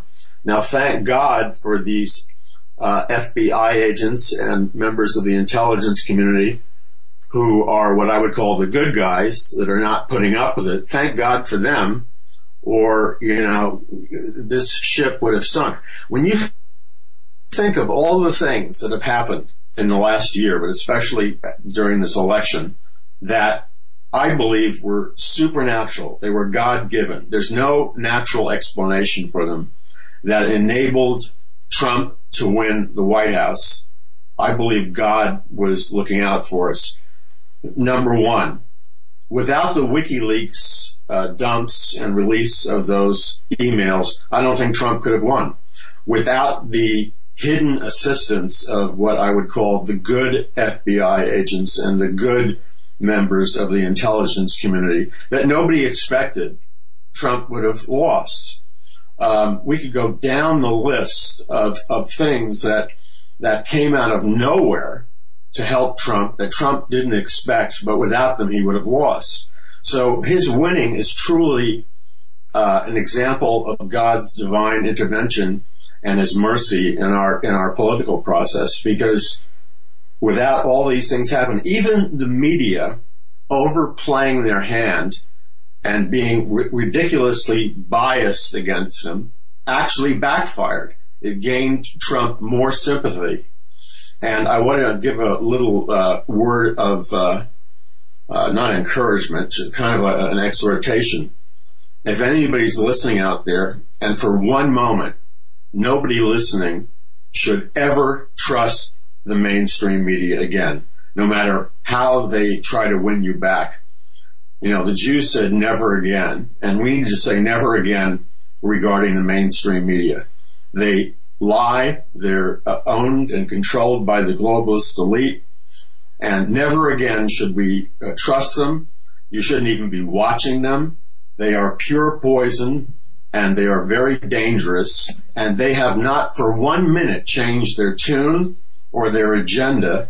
Uh, they're softening it up right now because they they're all suffering incredible audience share losses because they supported uh, Hillary and attacked Trump, but they are not to be trusted. The, have we have we made them, uh, uh, Paul? Have we made them irrelevant by by uh, when I say we, I'm talking about the alternative media or what people refer to as alternative media, have we made them irrelevant based on our, our, our pressure or continuous exposure? Yeah, yeah, we have. And, but this is the thing, and I think both of you are aware of this. The name of the game is illusion, uh, which in, in, interestingly enough uh, is related to sorcery or magic, which goes back to ancient Babylon. They make the media, the major media or the mainstream media maintains it its power through the illusion of being uh, credible, important, and powerful. But the reality versus the illusion is, is that the majority of people who still know how to think independently, the people in America that are not in a trance state, the people in America who are not zombies, they are um, fleeing to alternative media like the Hagmann and Hagmann uh, report and other alternative news sources. Matt Drudge, he has the most powerful news website in the world. I don't believe for a minute, despite what the rankings say, because the rankings, as you know, are completely rigged, uh, and social media is completely rigged against conservatives and Christians, and it's rigged in favor of liberals and globalists, etc. So, so Drudge, despite what the rankings say, I firmly believe that he has a readership that is vastly superior to CNN or one of the other news sites that claim to be number one. I don't believe they're number one for a minute. And I forgot who said it. I don't know if it was you guys or somebody else. But when the story broke on uh, from WikiLeaks about Podesta's involvement in spirit cooking and Aleister Crowley sex magic rituals and the occult and uh, Satanism, when WikiLeaks re- released that information, we know for a fact that every single major uh, news outlet in the world and in the United States knew about that story because Matt Drudge had it posted in gigantic letters at the very top of his website with a giant picture. And he had it up there for like six or seven hours. So every single media outlet in this nation was watching that story about Satanism and Podesta and Aleister Crowley, et cetera, et cetera. They all read it. But not one single major news media outlet that, that I have encountered even covered this story, even mentioned it. They acted like it never happened. And that's very conspicuous by its absence. They completely ignored it. Why? This was a huge news story. And I knew it was a huge story uh, when I when I first read it, and I was very suspicious because there was no coverage. The closest to coverage I saw was when Fox News, several weeks later, in a poo-poo kind of manner, talked about the nutty stuff coming out in the election, like the Satanism and, and they called it the nutty stuff. And by calling it the nutty stuff, they marginal, marginalized it and said it wasn't worth thinking about. Well, that's baloney. And I knew instinctually that there was a cover up. And then I discovered, because I, I, had done a lot of research in this area, when I was Google, Google searching it and using other search engines, uh, I was surprised at how few stories there were on it. Again, Doug, you wrote some excellent news reports on it and others did too. But what I discovered was that um, despite the fact that you couldn't see the story repeated anywhere, and it was totally ignored by the mainstream media, those key words like Satanism, Podesta, Aleister Crowley, Clinton, those keywords were the number one search engine search engine entry in the world. It, was the number one uh, set of topics that people were looking for in the United States above all other topics. So with that level of uh, interest, which must be astronomical, it must be hundreds of millions of people typing in Satanism, Podesta, spirit cooking, etc., etc. With hundreds of millions of people interested in that story, why didn't the media cover it? Because they, the media themselves, are part of a globalist elite. And, I, and, as I explain with very careful documentation in my books, that the globalist elite, they themselves, I'm not saying everyone, but there's a large percentage of the globalist elite that are indeed Satanists. They practice Luciferian rituals, which involve pedophilia, uh, child sacrifice, and Satanism. So that story uh, disappeared on purpose, and that was the most significant story because it explains uh, what's really happening in the underbelly of America and the world.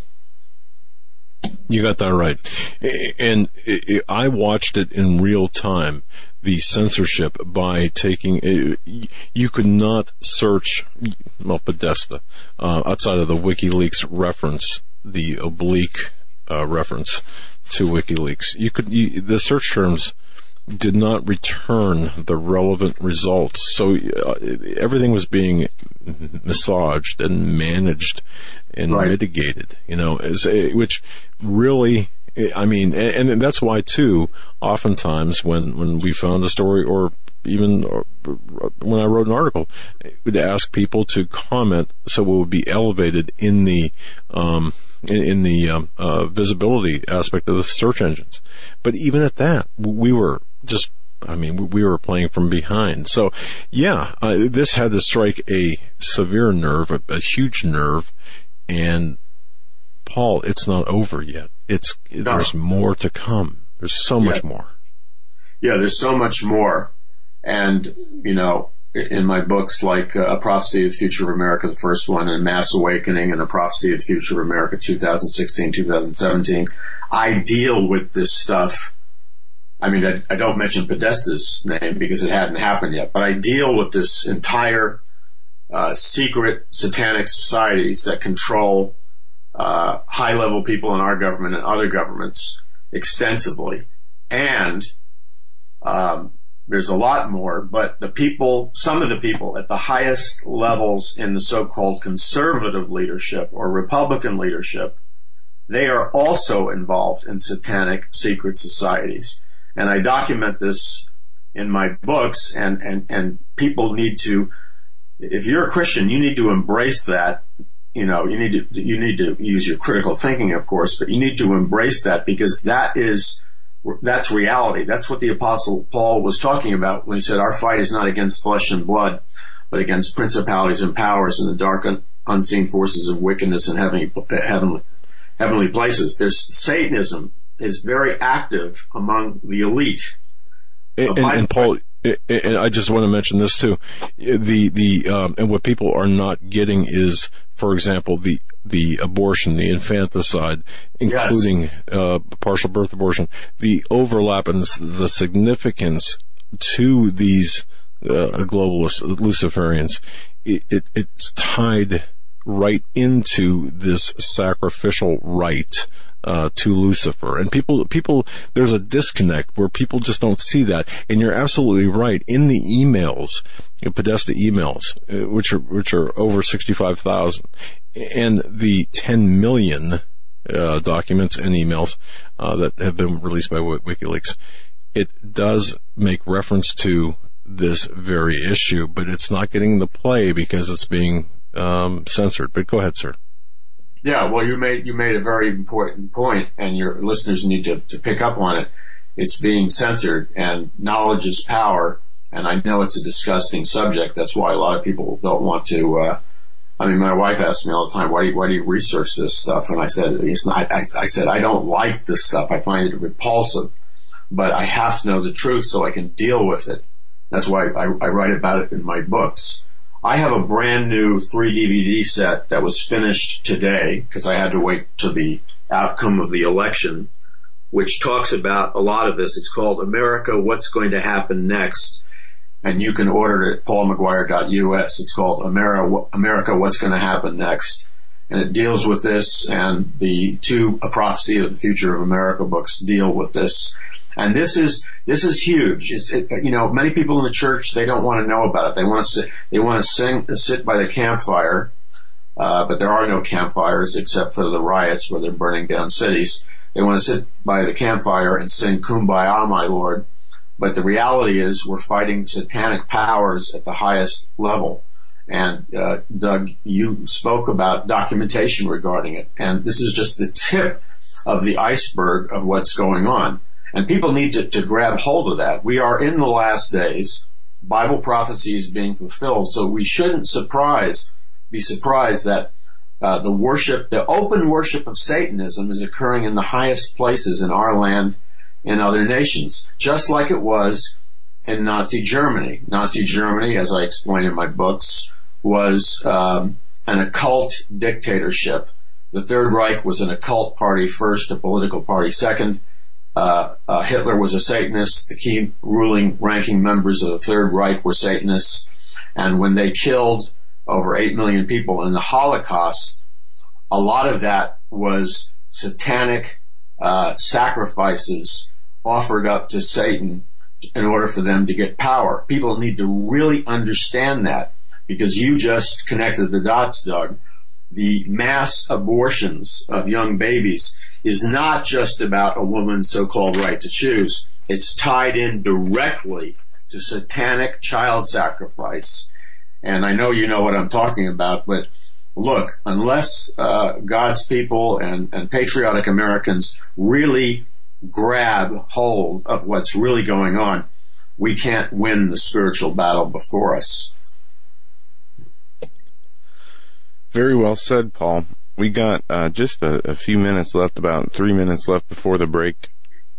Um, if you had to say, uh, what what do you expect to see from the Democratic Party um, in the coming days, weeks, and months before and while Obama is still in office? Um, are they going to regroup and and try to come at this a different way? Or are we going to um, see Obama possibly do some, some take some drastic measure, measures through the executive branch? I, I, um, think I think you're correct in that assessment, and I think people need to be on their guard. What we're watching on our television screens today is all, all these riots. Um, supposedly, uh, people are rioting and demonstrating because Trump mm-hmm. won. But I suspect if it's not Soros, George Soros directly financing these riots, it's some other super billionaire or, or, some other radical activist group with a lot of money. So we would be very naive. I thank God that we have experienced a tremendous victory, but the war is still on. We, we've won a major victory, but the war is still on and there's going to be tricks. There's going to be counterattacks. There's going to be de- deviousness, sophistication, and all kinds of psychological games being played, like these phony demonstrations that are going on. So we need to be faithful. We need to be sober. We need to be vigilant and use the God-given perception and intelligence that we've been given.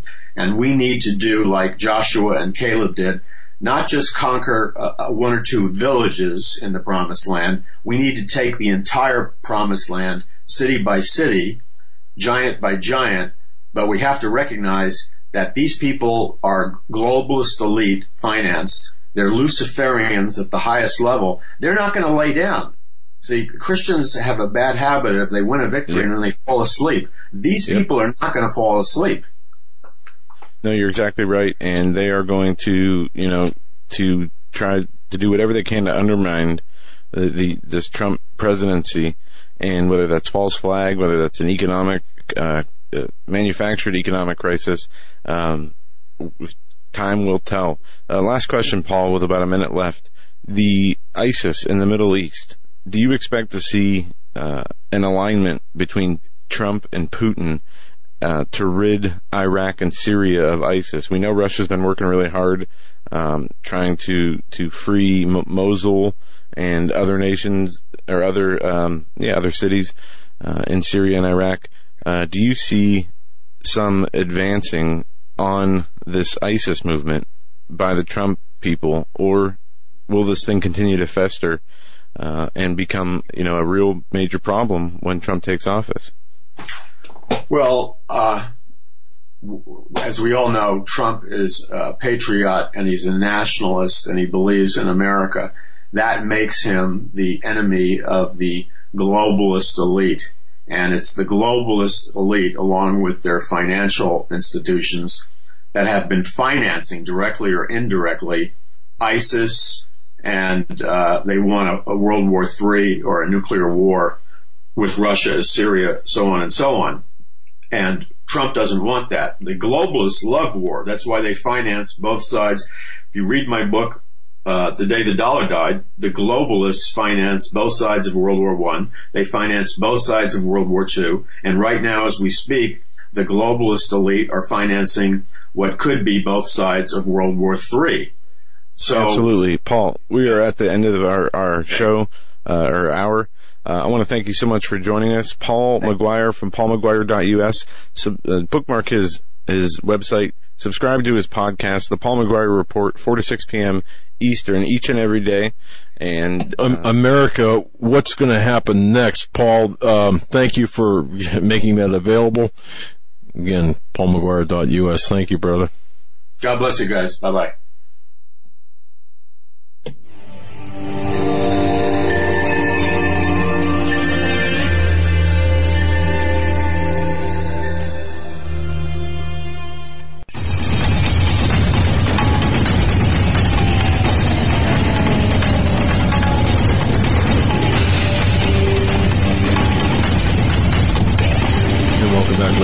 Thank you so much for joining us here on this day after the election.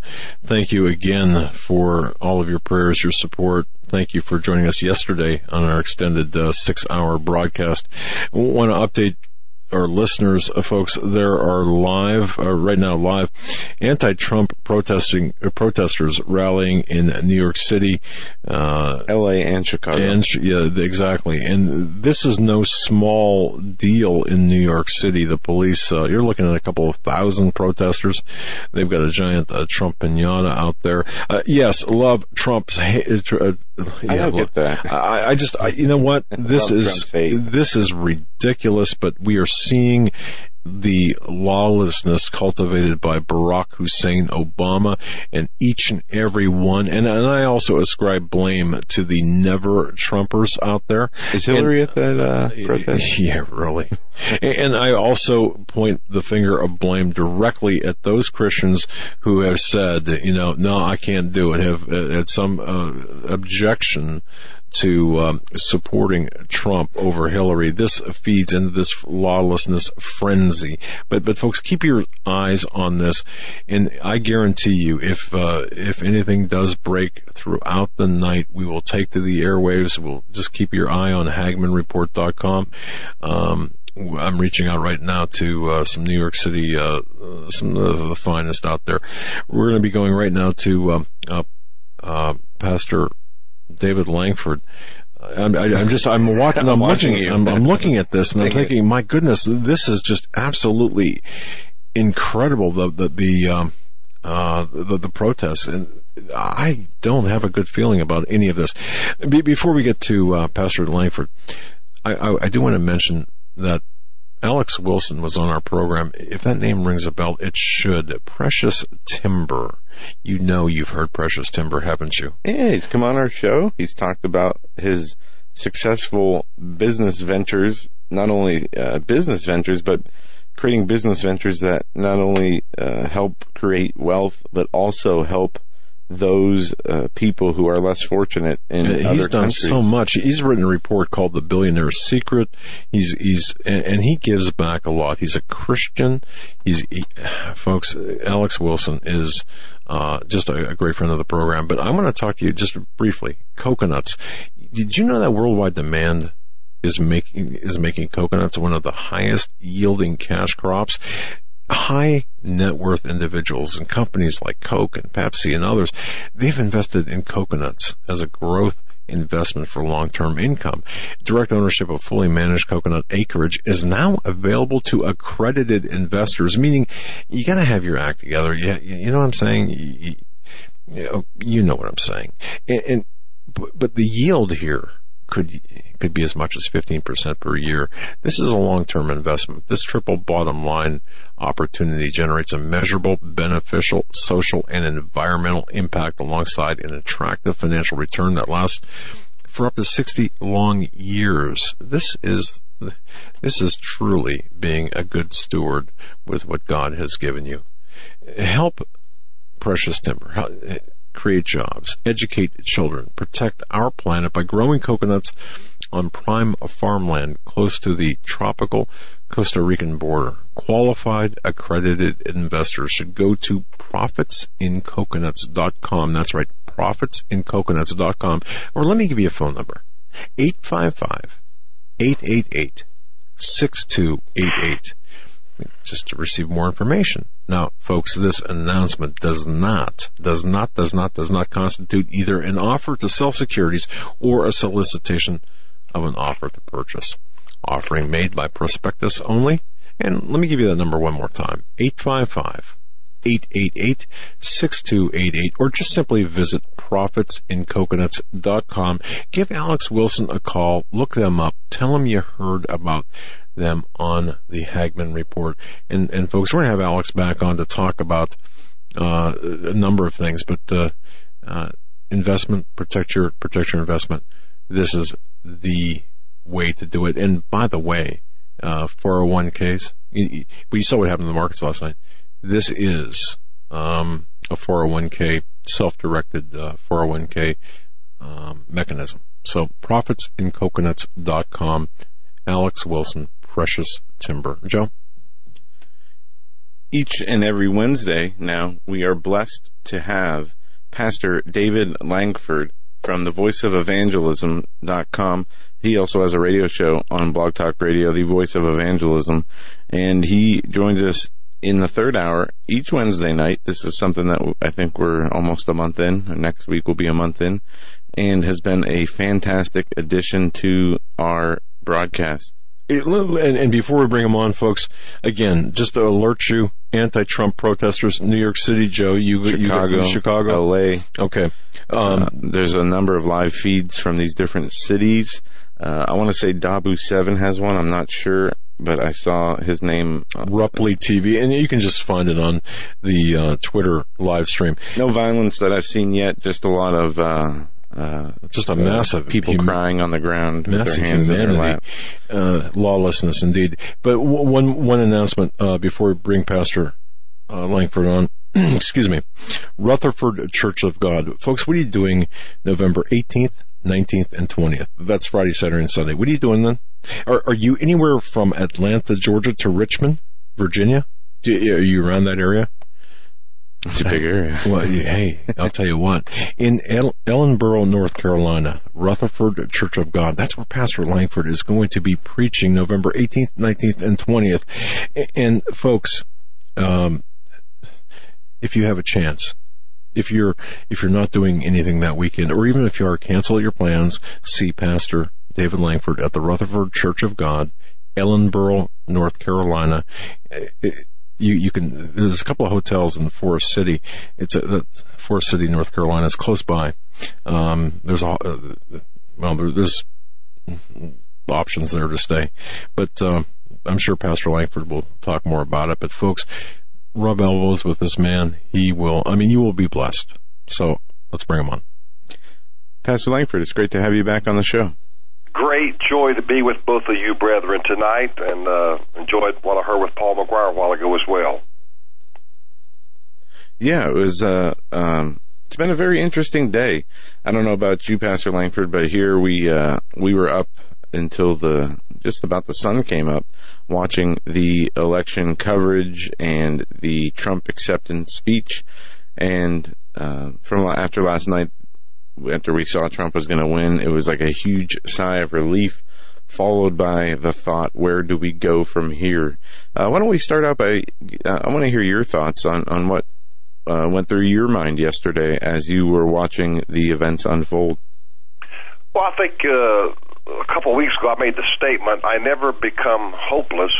I've become helpless, and I quoted uh, Romans 5 and 5, and hope maketh not ashamed, because the love of God is shed abroad in their hearts by the Holy Ghost, which is given unto us. And I never lost hope in the fact that uh, Donald Trump could win this election. And you know, we've heard all day long this was uh, this was uh, historical proportions. And as Doug and I were talking today, I said the truth is what we witnessed was a miracle of God. This was the divine miracle of God. God took one man, he took the jawbone of an ass, he slew a thousand points of opposition. Everything was against him. He defeated both Democrat and Republican parties. He defeated 16 candidates. He defeated an entire media industry. One man. And so God fulfilled his word in Romans 8:31, if God be for us, who can be against us? Now, what I said last week uh, to some people, I haven't said it publicly yet, as I can, if I can recall correctly. But what I did say, I talked with several people, and that was this: over the last eight years, this nation has been eviscerated. This nation has been crucified. And what we witnessed last night was a type of a resurrection.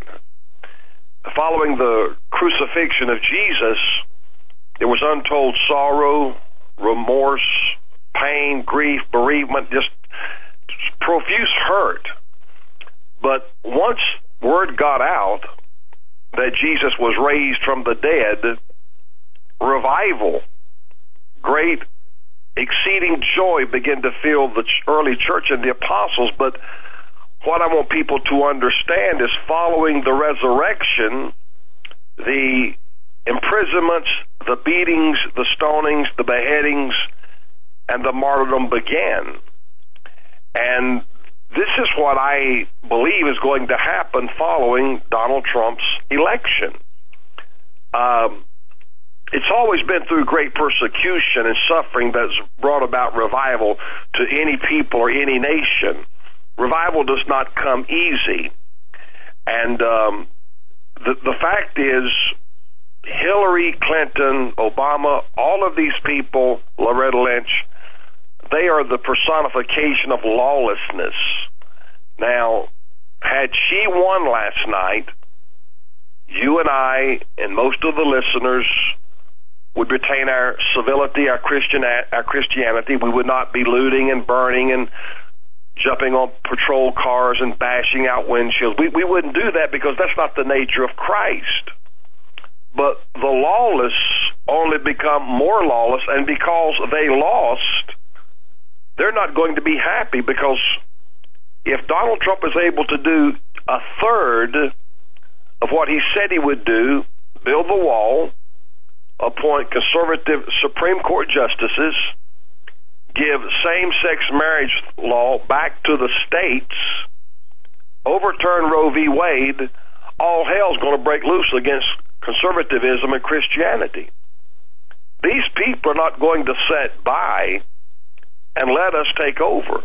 Now, the truth is, we will take over in the end, but there will be perpetual opposition till Jesus Christ returns.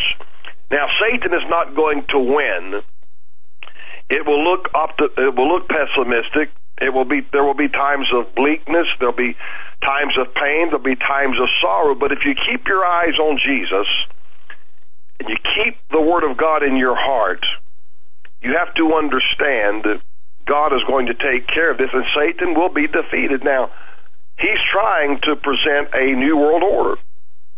And Donald Trump, I believe, is an instrument of God. As I said, he took the jawbone of an ass and one man, and he slew a thousand points of opposition.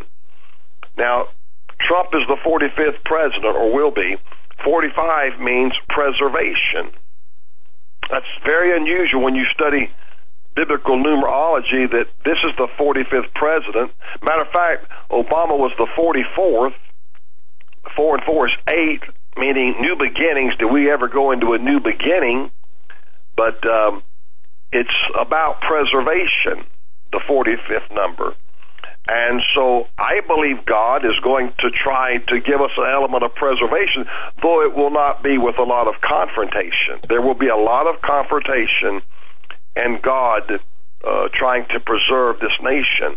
And uh, if Donald Trump was a type and a shadow of a resurrection, resurrecting the Constitution, resurrecting conservatism, then you're going to watch these. See, this is this is why they keep telling you, you know, we got to finish what we started. You know, Obama says we got to elect Hillary. We got to finish. What have they done for the sake of the nation? Nothing. But what they That's have done is they have carried forth and brought us further down the road of a new world order. As I said, I think it was last week or week before last. 25 years ago, we heard that term, New World Order. And um, this is what's going to, I, I said this would happen. This is exactly what would happen. The, the looting, the burning, the plundering, the pillaging, all of it would start because the liberals, and the more liberal one gets in their mindset, uh, uh, it's, it's, I look at it as, as, as a teenager, uh, the more drunk they get, the loose they become. A girl's, she loses her inhibitions. She'll let a man start touching her and doing things to her that she would ordinarily not do had she, was she sober, but she becomes more liberally, and so does a man in that, in that context because they're losing the conviction. So the liberals have lost any sense of conviction. So that's why you're going to see wickedness and lawlessness. These people are the personification of lawlessness. It's not us. It's, you know, Clinton, uh, Bill Clinton with Loretta Lynch on the tarmac. That's lawlessness. Obama says, I got a pen and a phone. Lawlessness. No FBI investigation. Lawlessness. Lois Lerner. Lawlessness. Well, I have a good conscience. You guys have a good conscience, so we we won't do certain things for conscience sake. But these people don't have a conscience, and I didn't even know till y'all just. I heard y'all say that this was taking place. I've been up here working in my office because I didn't go to bed till three thirty or four o'clock myself this morning, and that was all a ploy. Uh, they hated to capitulate. They hated to surrender. And I reckon somehow they thought the longer they could hold it off, maybe something would change. But you can't stop God. It, it's impossible. That's very true. And Pastor, you were mentioning some numbers there, uh, and my dad just reminded me of the fact. Uh, isn't it interesting that on inauguration day, Trump will be 70 years old, seven months, seven weeks, and seven days old. That Or, you know, or seven days, not seven weeks. Oh, I'm sorry. Okay, Just seven three sevens. years, seven months, seven days. Right. Well, you know, seven in biblical numerology means completeness, spiritual perfection. Now, we're not when we see when we use the word perfection. Um, Matthew five and forty eight. I remember when I first began to minister. Matthew five forty eight says, "Be therefore perfect, even as your Father which in heaven is perfect." And I, I remember reading that as a young minister, and I thought that's impossible. I can't be as perfect as God the Father is. But what it means, it means to seek to be mature. Seek to be mature. We witnessed through these last 18 months a type of maturity just in Donald Trump's behavior. He, he began to harness himself. Sure, people were to- talking to him and coaching him, but that last debate, he he didn't seem to have the uh, physical outburst in his demeanor. You know, he was very uh, composed, very thoughtful in his verbiage, his words. And so we're witnessing a type of perfection or maturity in that context. And, you know, as I said before, I don't know how long ago, about Isaiah 45, he told Cyrus, though you do not know me, I have anointed you. In other words, we don't even have a relationship, Cyrus. You don't know I'm Jehovah. You don't know I'm Elohim. You don't have any clue who I am. But that has nothing to do with anything because I'm God and I'm going to use what I will. There's a Greek word in, uh, in Luke 2 when Gabriel said to Mary, Thou art highly favored, thou art blessed among women. And the word there is eulogia, and uh, we uh, get our English word uh, eulogy. And we use it in the context when you eulogize a decedent or you uh, talk about them uh, at their funeral. Uh, that's what the word blessed in the general uh, means there from the English standpoint. But in the Greek standpoint, what it means is that God, in His sovereignty, brings anyone, anytime, as He wills, into His life. In other words, the eulogia of God is God's action in somebody's life to bring that person to the desired relationship with himself. In other words, the, the, the, person has nothing whatsoever to do with it. Abram was a heathen. His father was Terah, and his father made idols. But out of all the people in the earth, just like Noah, out of all the people in the earth, God chose Noah. Out of all the people in the earth, God chose Abraham. Out of all the people in the earth, God chose, Mary. And, and simply put, they have nothing to do with it. God chose Joseph. He had nothing to do with it. God called me to be a preacher. I had nothing to do with it. It's God in His sovereignty bringing someone into a divine relationship with Himself for His purpose. And so, God in His sovereignty has brought Donald Trump. Listen, folks, this was an absolute miracle. People say, I want to see a miracle. You witnessed a miracle in this election. This is unheard of. This is unfathomable. Think about what I'm saying. All the media, except for maybe Fox News and poor old rotten Bill O'Reilly, brought up the birther issue again. That thing had been buried and dead and gone, and it was Bill O'Reilly who brought it up again. So they hurt him in a sense by just bringing that issue up, but every other CNN, MSNBC, NBC, ABC, CBS, 16 candidates, and both Democratic and Republican parties, and one man, one individual man, the Paul Ryan, all of them, they just abandoned him. Kind of reminds me of Paul the Apostle in 2 Timothy 4. Paul said, No man was, was stood with me. Nevertheless, he said, The Lord stood with me and strengthened me. So when God strengthens you, it doesn't matter who stands with you. You know, uh, when God undergirds a man, and I believe Donald Trump has had divine protection. I, I believe God has sovereignly, divinely protected the man. And I believe Hillary has had satanic protection. I, I believe the devil Yep. and the demons of hell have watched over her. Absolutely. This And we talked woman should this. have been brought down a long time ago, but something kept sustaining her. You know, this is why Ephesians six twelve says, "We wrestle not against flesh and blood, but against principalities, against powers, against the rulers of the darkness of this world, against spiritual wickedness in high places."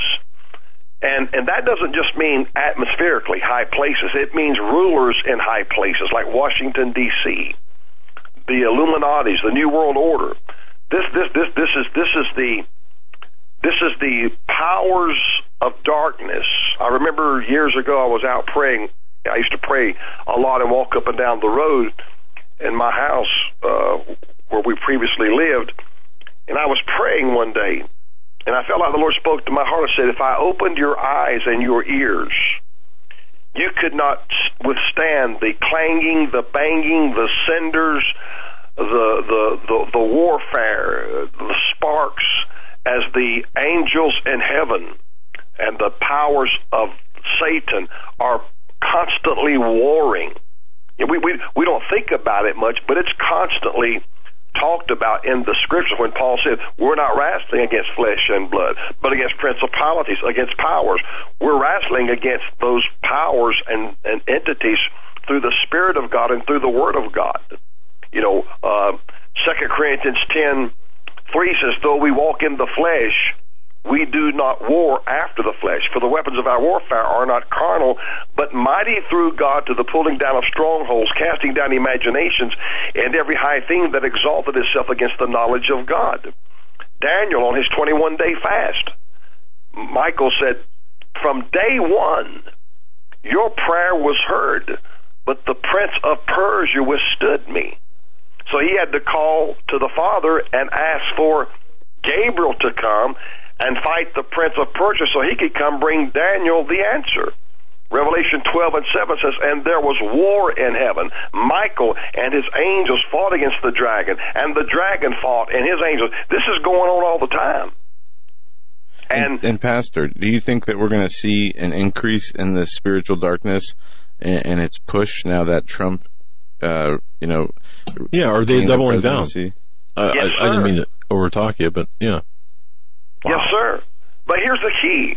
Months ago, months ago, for, for, for, for probably six weeks to two months, every night I would go to bed, I would keep hearing these two verses in my spirit, just grinding my mind. I, I couldn't get them off of my mind. Acts two seventeen and 18. And it shall come to pass in the last day, saith God, I will pour out of my spirit upon all flesh. Your sons, your daughters shall prophesy, and your young men shall see visions. Your old men shall dream dreams. On my servants and on my handmaidens, I will pour out in those days of my spirit, and they shall prophesy. And I will show wonders in heaven above and signs in the earth beneath, blood, fire, and vapor of smoke. God is going to also manifest his power on the saintly, the godly. He's going to give us what we need to counter this. We're, we're not without power. We're not without weaponry.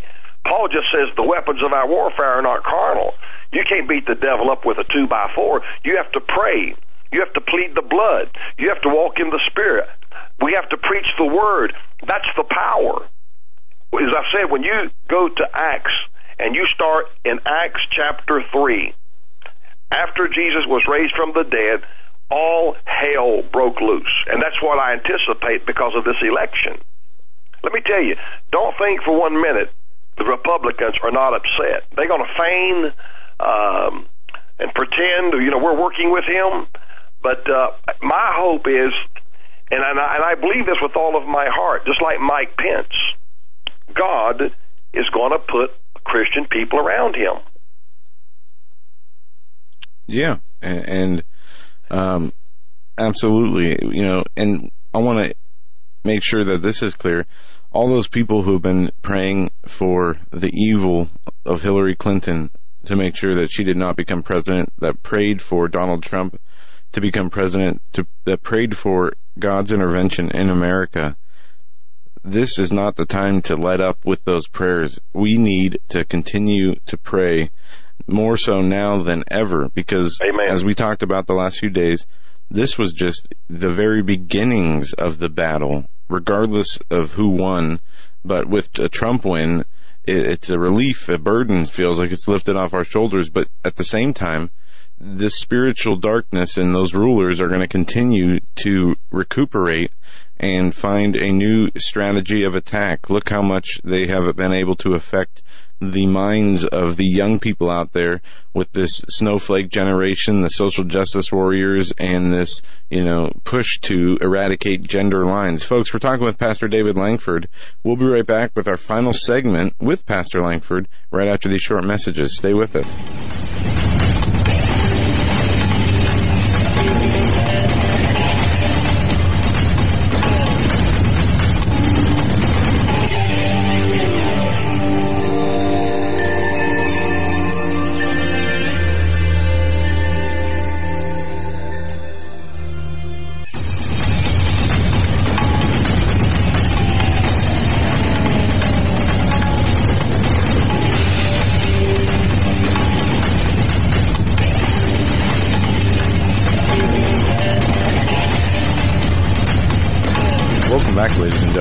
Wednesday edition of the Hagmann and Hagmann Report. Pastor David Lankford is our guest. The voice of evangelism.com, the voice of evangelism on Blog Talk Radio is his radio show. Again, go to his blog talk, go to his website, find his blog talk radio page, bookmark it, uh, subscribe to the RSS feed, the podcast, and make it a part of your daily routine. Pastor Lankford is a man uh, of God and has been doing this for over 40 years, I believe, and is one of the most biblical based based pastors uh, that we have in this country. But during the break, Pastor Lankford, we were talking here in the studio about um, a number of things, and um, I guess the bottom line is this: the story uh, about Jonah and Nineveh and the destruction of Nineveh being held off for a hundred years due to the repentance of the people of Nineveh, uh, and Jonah bringing the warning of destruction, um, wanting to die because the Lord did not follow through with the destruction because the people repented. Are we in a similar situation where God has granted us a reprieve and even though the destruction did not come immediately during that reprieve that was granted to Nineveh, uh, and it was not destroyed. Only, you know, a hundred years later, the people turned back to their ways and got back into the, the corruption and, and Nineveh ended up being destroyed. Are we in that moment where God has, has granted us this opportunity, uh, this stay of judgment? I personally believe he has. Um, that's why it's called grace and mercy. Psalms 147 verse 11 says, The Lord taketh pleasure in them that fear him and in those that hope in his mercy. I hope in the Lord's mercy. My faith is in his mercy. Uh, it's interesting that you would bring up Jonah, especially the king of Nineveh, because uh, uh, Jonah 3 verse 6 says, For word came unto the king. In other words, he didn't hear the direct message from Jonah word came unto the king of Nineveh, and he arose from his throne. He laid his robe from him, covered himself with sackcloth and set in ashes, and he caused it to be proclaimed and published throughout Nineveh by the decree of the king and his nobles, saying, Let neither man nor beast, herd nor flock taste anything, let them not feed nor drink water. So, and then he's then, then in the closing he said, Who can tell if God will turn and repent and turn away from his fierce anger that we perish not. Now, what I find striking about that is the king did not hear Jonah and Jonah's words, but word came to the king that there's a prophet in the city declaring the judgment of God. And, you know, here's the great thing about America and the church God is always going to have a remnant. God will never be left without a faction, without a remnant. Just like Elijah, he said, God, I'm the only one left. They have forsaken your law. They've thrown down the altars and they've killed the prophets, and I'm the only one left. And God said, No. I've got 7,000 that's never yet bowed a knee to Baal. So, for the many years, you guys, other ministries, and end time prophetic teachers and preachers uh, that are preaching the truth have been the salt and the light. Uh, and God honors that. You know, uh, I have been fasting and praying my whole ministry. And since 1994, I have stayed before God, uh, asking Him to be merciful, to awaken the church, to awaken the church leaders.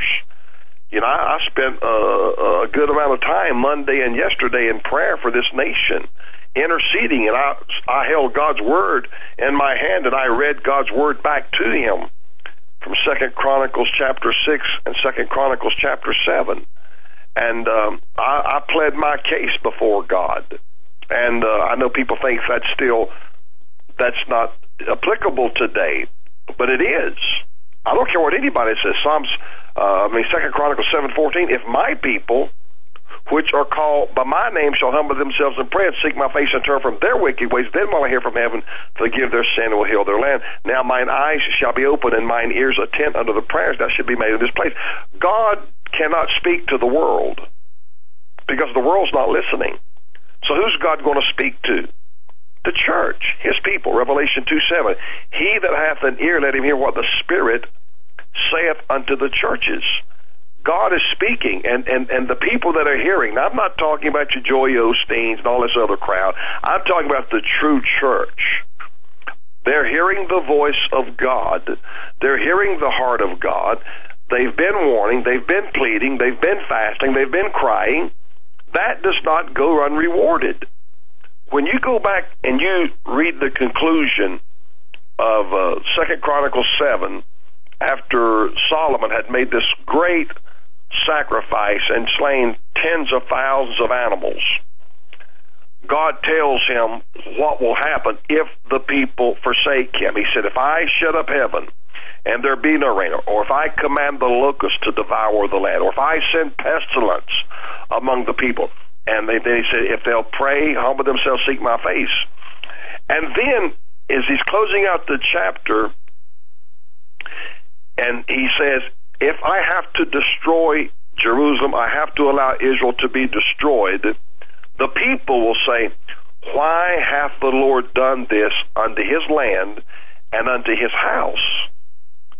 And the answer would be, because they forsook the Lord God of their fathers, which brought them out of the land of Egypt, and laid hold on other gods and worshipped them. That's why. He said, when you see this judgment, and it did ultimately happen, uh, you'll read the the the the, the, the, the climatic ending in Second Chronicles 36.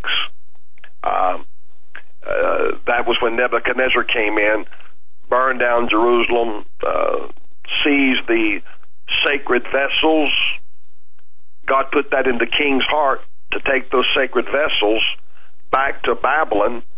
And 70 years from then, God would use those sacred vessels on Nebuchadnezzar's grandson, which is Belshazzar, Daniel chapter 5, when they really began to get drunk. And he, he said, Go get the sacred vessels and they put their wine and liquor and began to worship the gods of gold, brass, silver, wood. And that's when the handwriting of God appeared on the wall. But uh, Second Chronicles thirty six seven, Nebuchadnezzar also carried of the vessels of the house of the Lord to Babylon and put them in his temple at Babylon. So God put it in the king's heart. I want, I want people to understand a little chronology here tonight.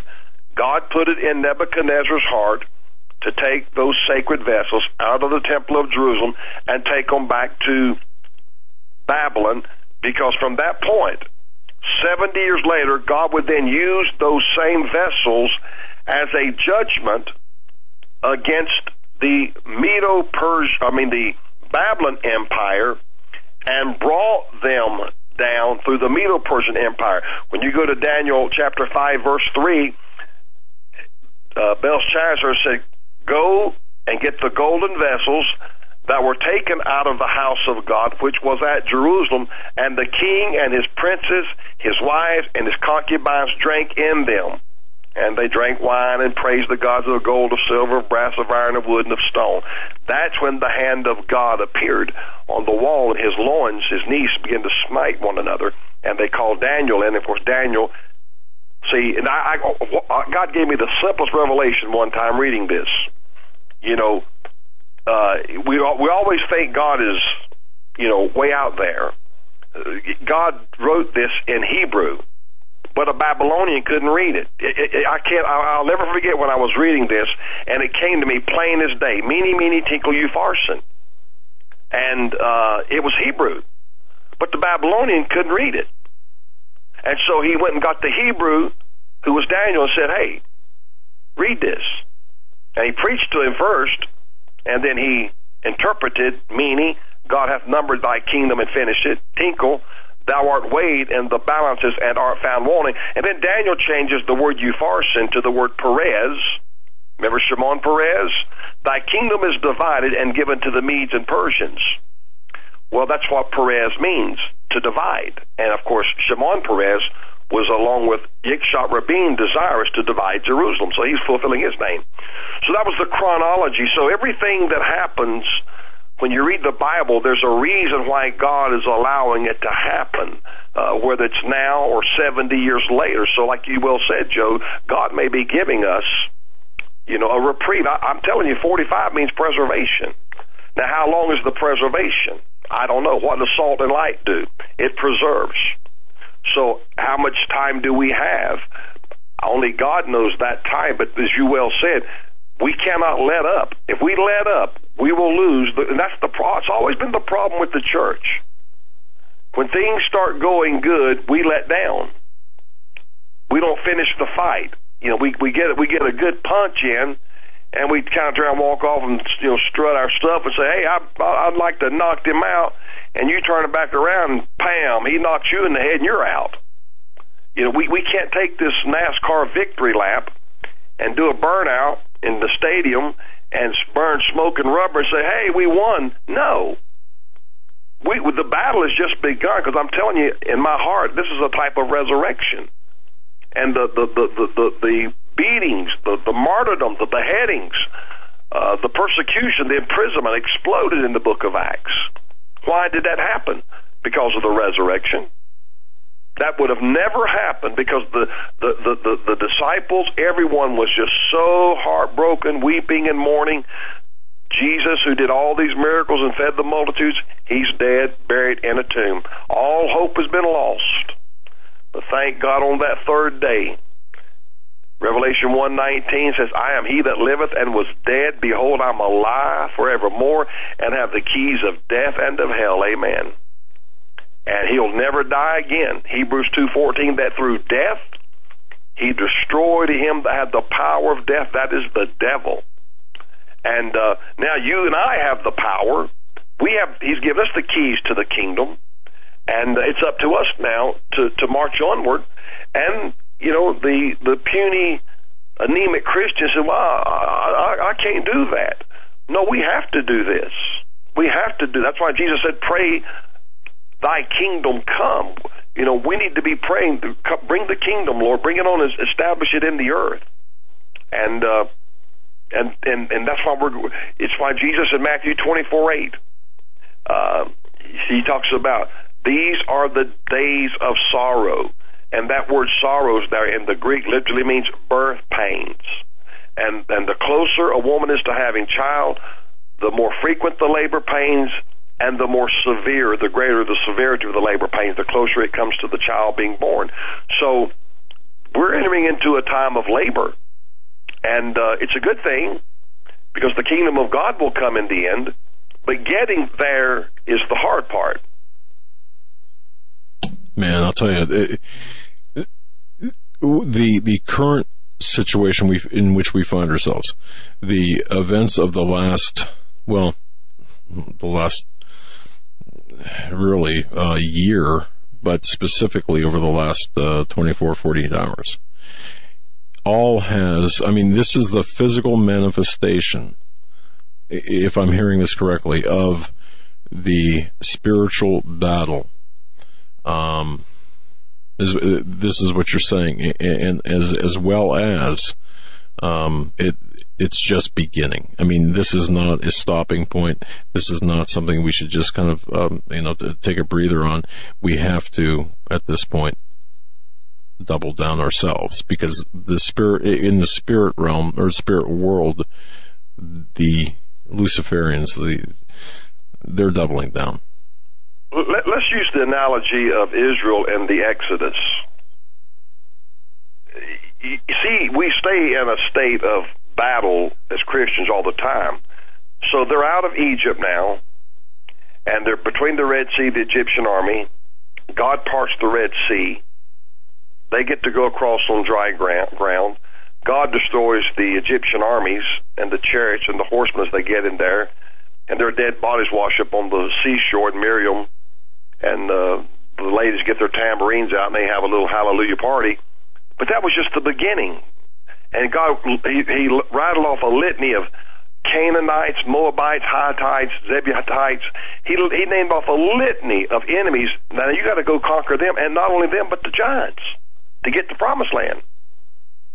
You know, and uh, so just because you you got this one victory and out of Egypt, out of the Exodus, it, that's why it was called the Promised Land, a land that flowed with milk and honey. That's a type and a shadow of the spiritual milk and honey and land of promise that we're looking for as Abraham did, looking for a city which hath foundations, whose builder and maker was God.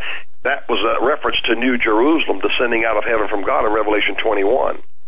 That's how far futuristic that was, nearly 6,000 years. But the point is, just because they got out of Egypt's bondage, the battle did not cease. See? Uh, until Jesus comes back, this is what we have. But we can have victories. You know, I look back, the church had a great opportunity in the 80s. But the two largest ministries, one I have preached for, the other I have not, being Swaggart and Bakker, there was there was there was debacles there. There were there were difficulties there, and and and and and the devil see jumped on that to hurt us. You know, those men are human just like the rest of us, and uh, maybe we should have been praying for them more than we were. You know, that this this is why we we can't let up. Had we been covering these men in prayer, maybe this would have never happened. I, I can't say whether it would or not, but the point is, when the church seems to get momentum, we just, you know, we get half hearted. You know, every time things get good, the church gets lazy. Solomon said in Proverbs chapter 30, verses 8 and 9, he said, Lord, feed me with food convenient for me, lest I be full and deny thee and say, Who is the Lord?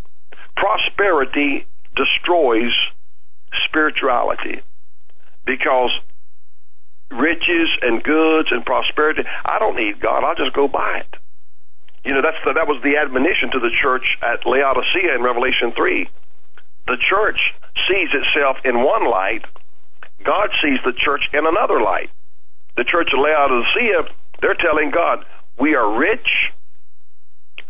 We are, uh, have increased with goods. We have need of nothing and his reply was, Knowest not that thou art wretched, miserable, poor, blind, and naked? But they saw themselves, saying, We're rich and increased with goods. We don't have need of anything. And God says, Boy, you, you just don't see the facts here. I see you as wretched, miserable, poor, blind, and naked. And uh, and I, I thank God for the ministries and ministers that have been praying and pleading for the people to pray we can't quit now. We quit now. See, we'll lose the ground we we've covered. And I was thinking the other day, the '80s, the '90s, the 2000s, we're in the teens. So, in the last 40 years, you know, we were we were making some really serious momentum, and all of a sudden we we seemed to stump our toe and we lost ground. And we've lost so much ground now that we have homosexual pastors and sodomite churches and all of this stuff. And but see, God says, I'm gonna turn this thing around. And I believe Trump will seek to do in giving the states back their rights, whereas like North Carolina voted, we were against same-sex marriage. But a federal judge said, no, that's unconstitutional. But if we could have that right given back to the state, the people said, no, marriage is between one man and one woman. And so Trump, as I said, if he begins to legislate, and what we, what we will witness is we won't be hearing Donald Trump, Donald Trump, Donald Trump. We'll just hear the phraseology, the administration. You know, whether he has like a, uh, a Trey Gowdy or uh, Giuliani as a attorney general. Um, uh, he has his spokes relations person that speaks to the media, and, and, and Trump will be less beaten, for the sake of a better term, uh, castigated, because he won't always be out there. And you know, for instance, let's say he appointed a, a, a Trey Gowdy as Attorney General uh, Rudolph Giuliani, and uh, they say we're calling a press conference. We who the Attorney General and, and the Department of Justice. We're calling a press conference. Well, what are you going to share? We'll just come to the press conference. Well, now, we've been investigating, and there is some validity in Hillary Clinton's emails and foundation. Well, Trump's never even mentioned. He's been insulated by a group of people. You know, Mike Pence is a devout Christian. And, and, and a lot of these people that is getting around Trump are Christians well, you can't stay around that too awfully long and not start being affected one way or the other, and it will be in a positive manner. It won't be in a negative manner. You know, that's one thing I've always appreciated about Donald Trump. He's a sinner. Let's, let's just be pragmatic here. The man's a sinner. I expect him to talk like he talks and do like he does. But I was thinking the other day, he's 70 years of age. He's a billionaire. And he's probably thinking in his own mind, what other thing can I do in life to make an indelible impression and leave a lasting legacy that's untold. I've got Trump Towers, I've got golf courses in Scotland, I, I've got this, I've got. What can I do as a man to leave a uh, uh, uh, a, a, tremendous legacy uh, of myself? And God says, "Okay, that's the man I want, and I'm going to put it in his heart to run for president. Now that what was it two years ago at that dinner when Obama was making fun of Trump about the birther issue? No, God yeah. could have put it that night yeah. in Donald Trump's mind and said, "I'm going to fight you, buddy. I'm going to run for president."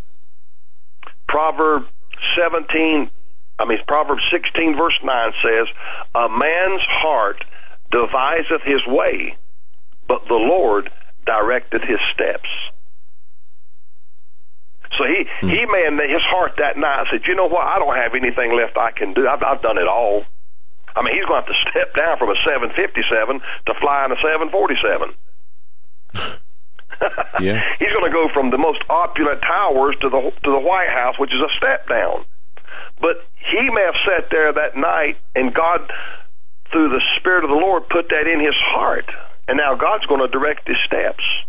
I'm telling you, this was impossible, but he did it. And I'm telling you, he didn't do it. Donald Trump didn't do this. God did this. It was impossible. Um, all the dirty tricks of the Clintons, the ability to intimidate people, to disappear people, the yeah. Uh, political machine that was and is the Clintons that uh, has support from you know some of the worst terrorist nations and leaders across the world, including their money.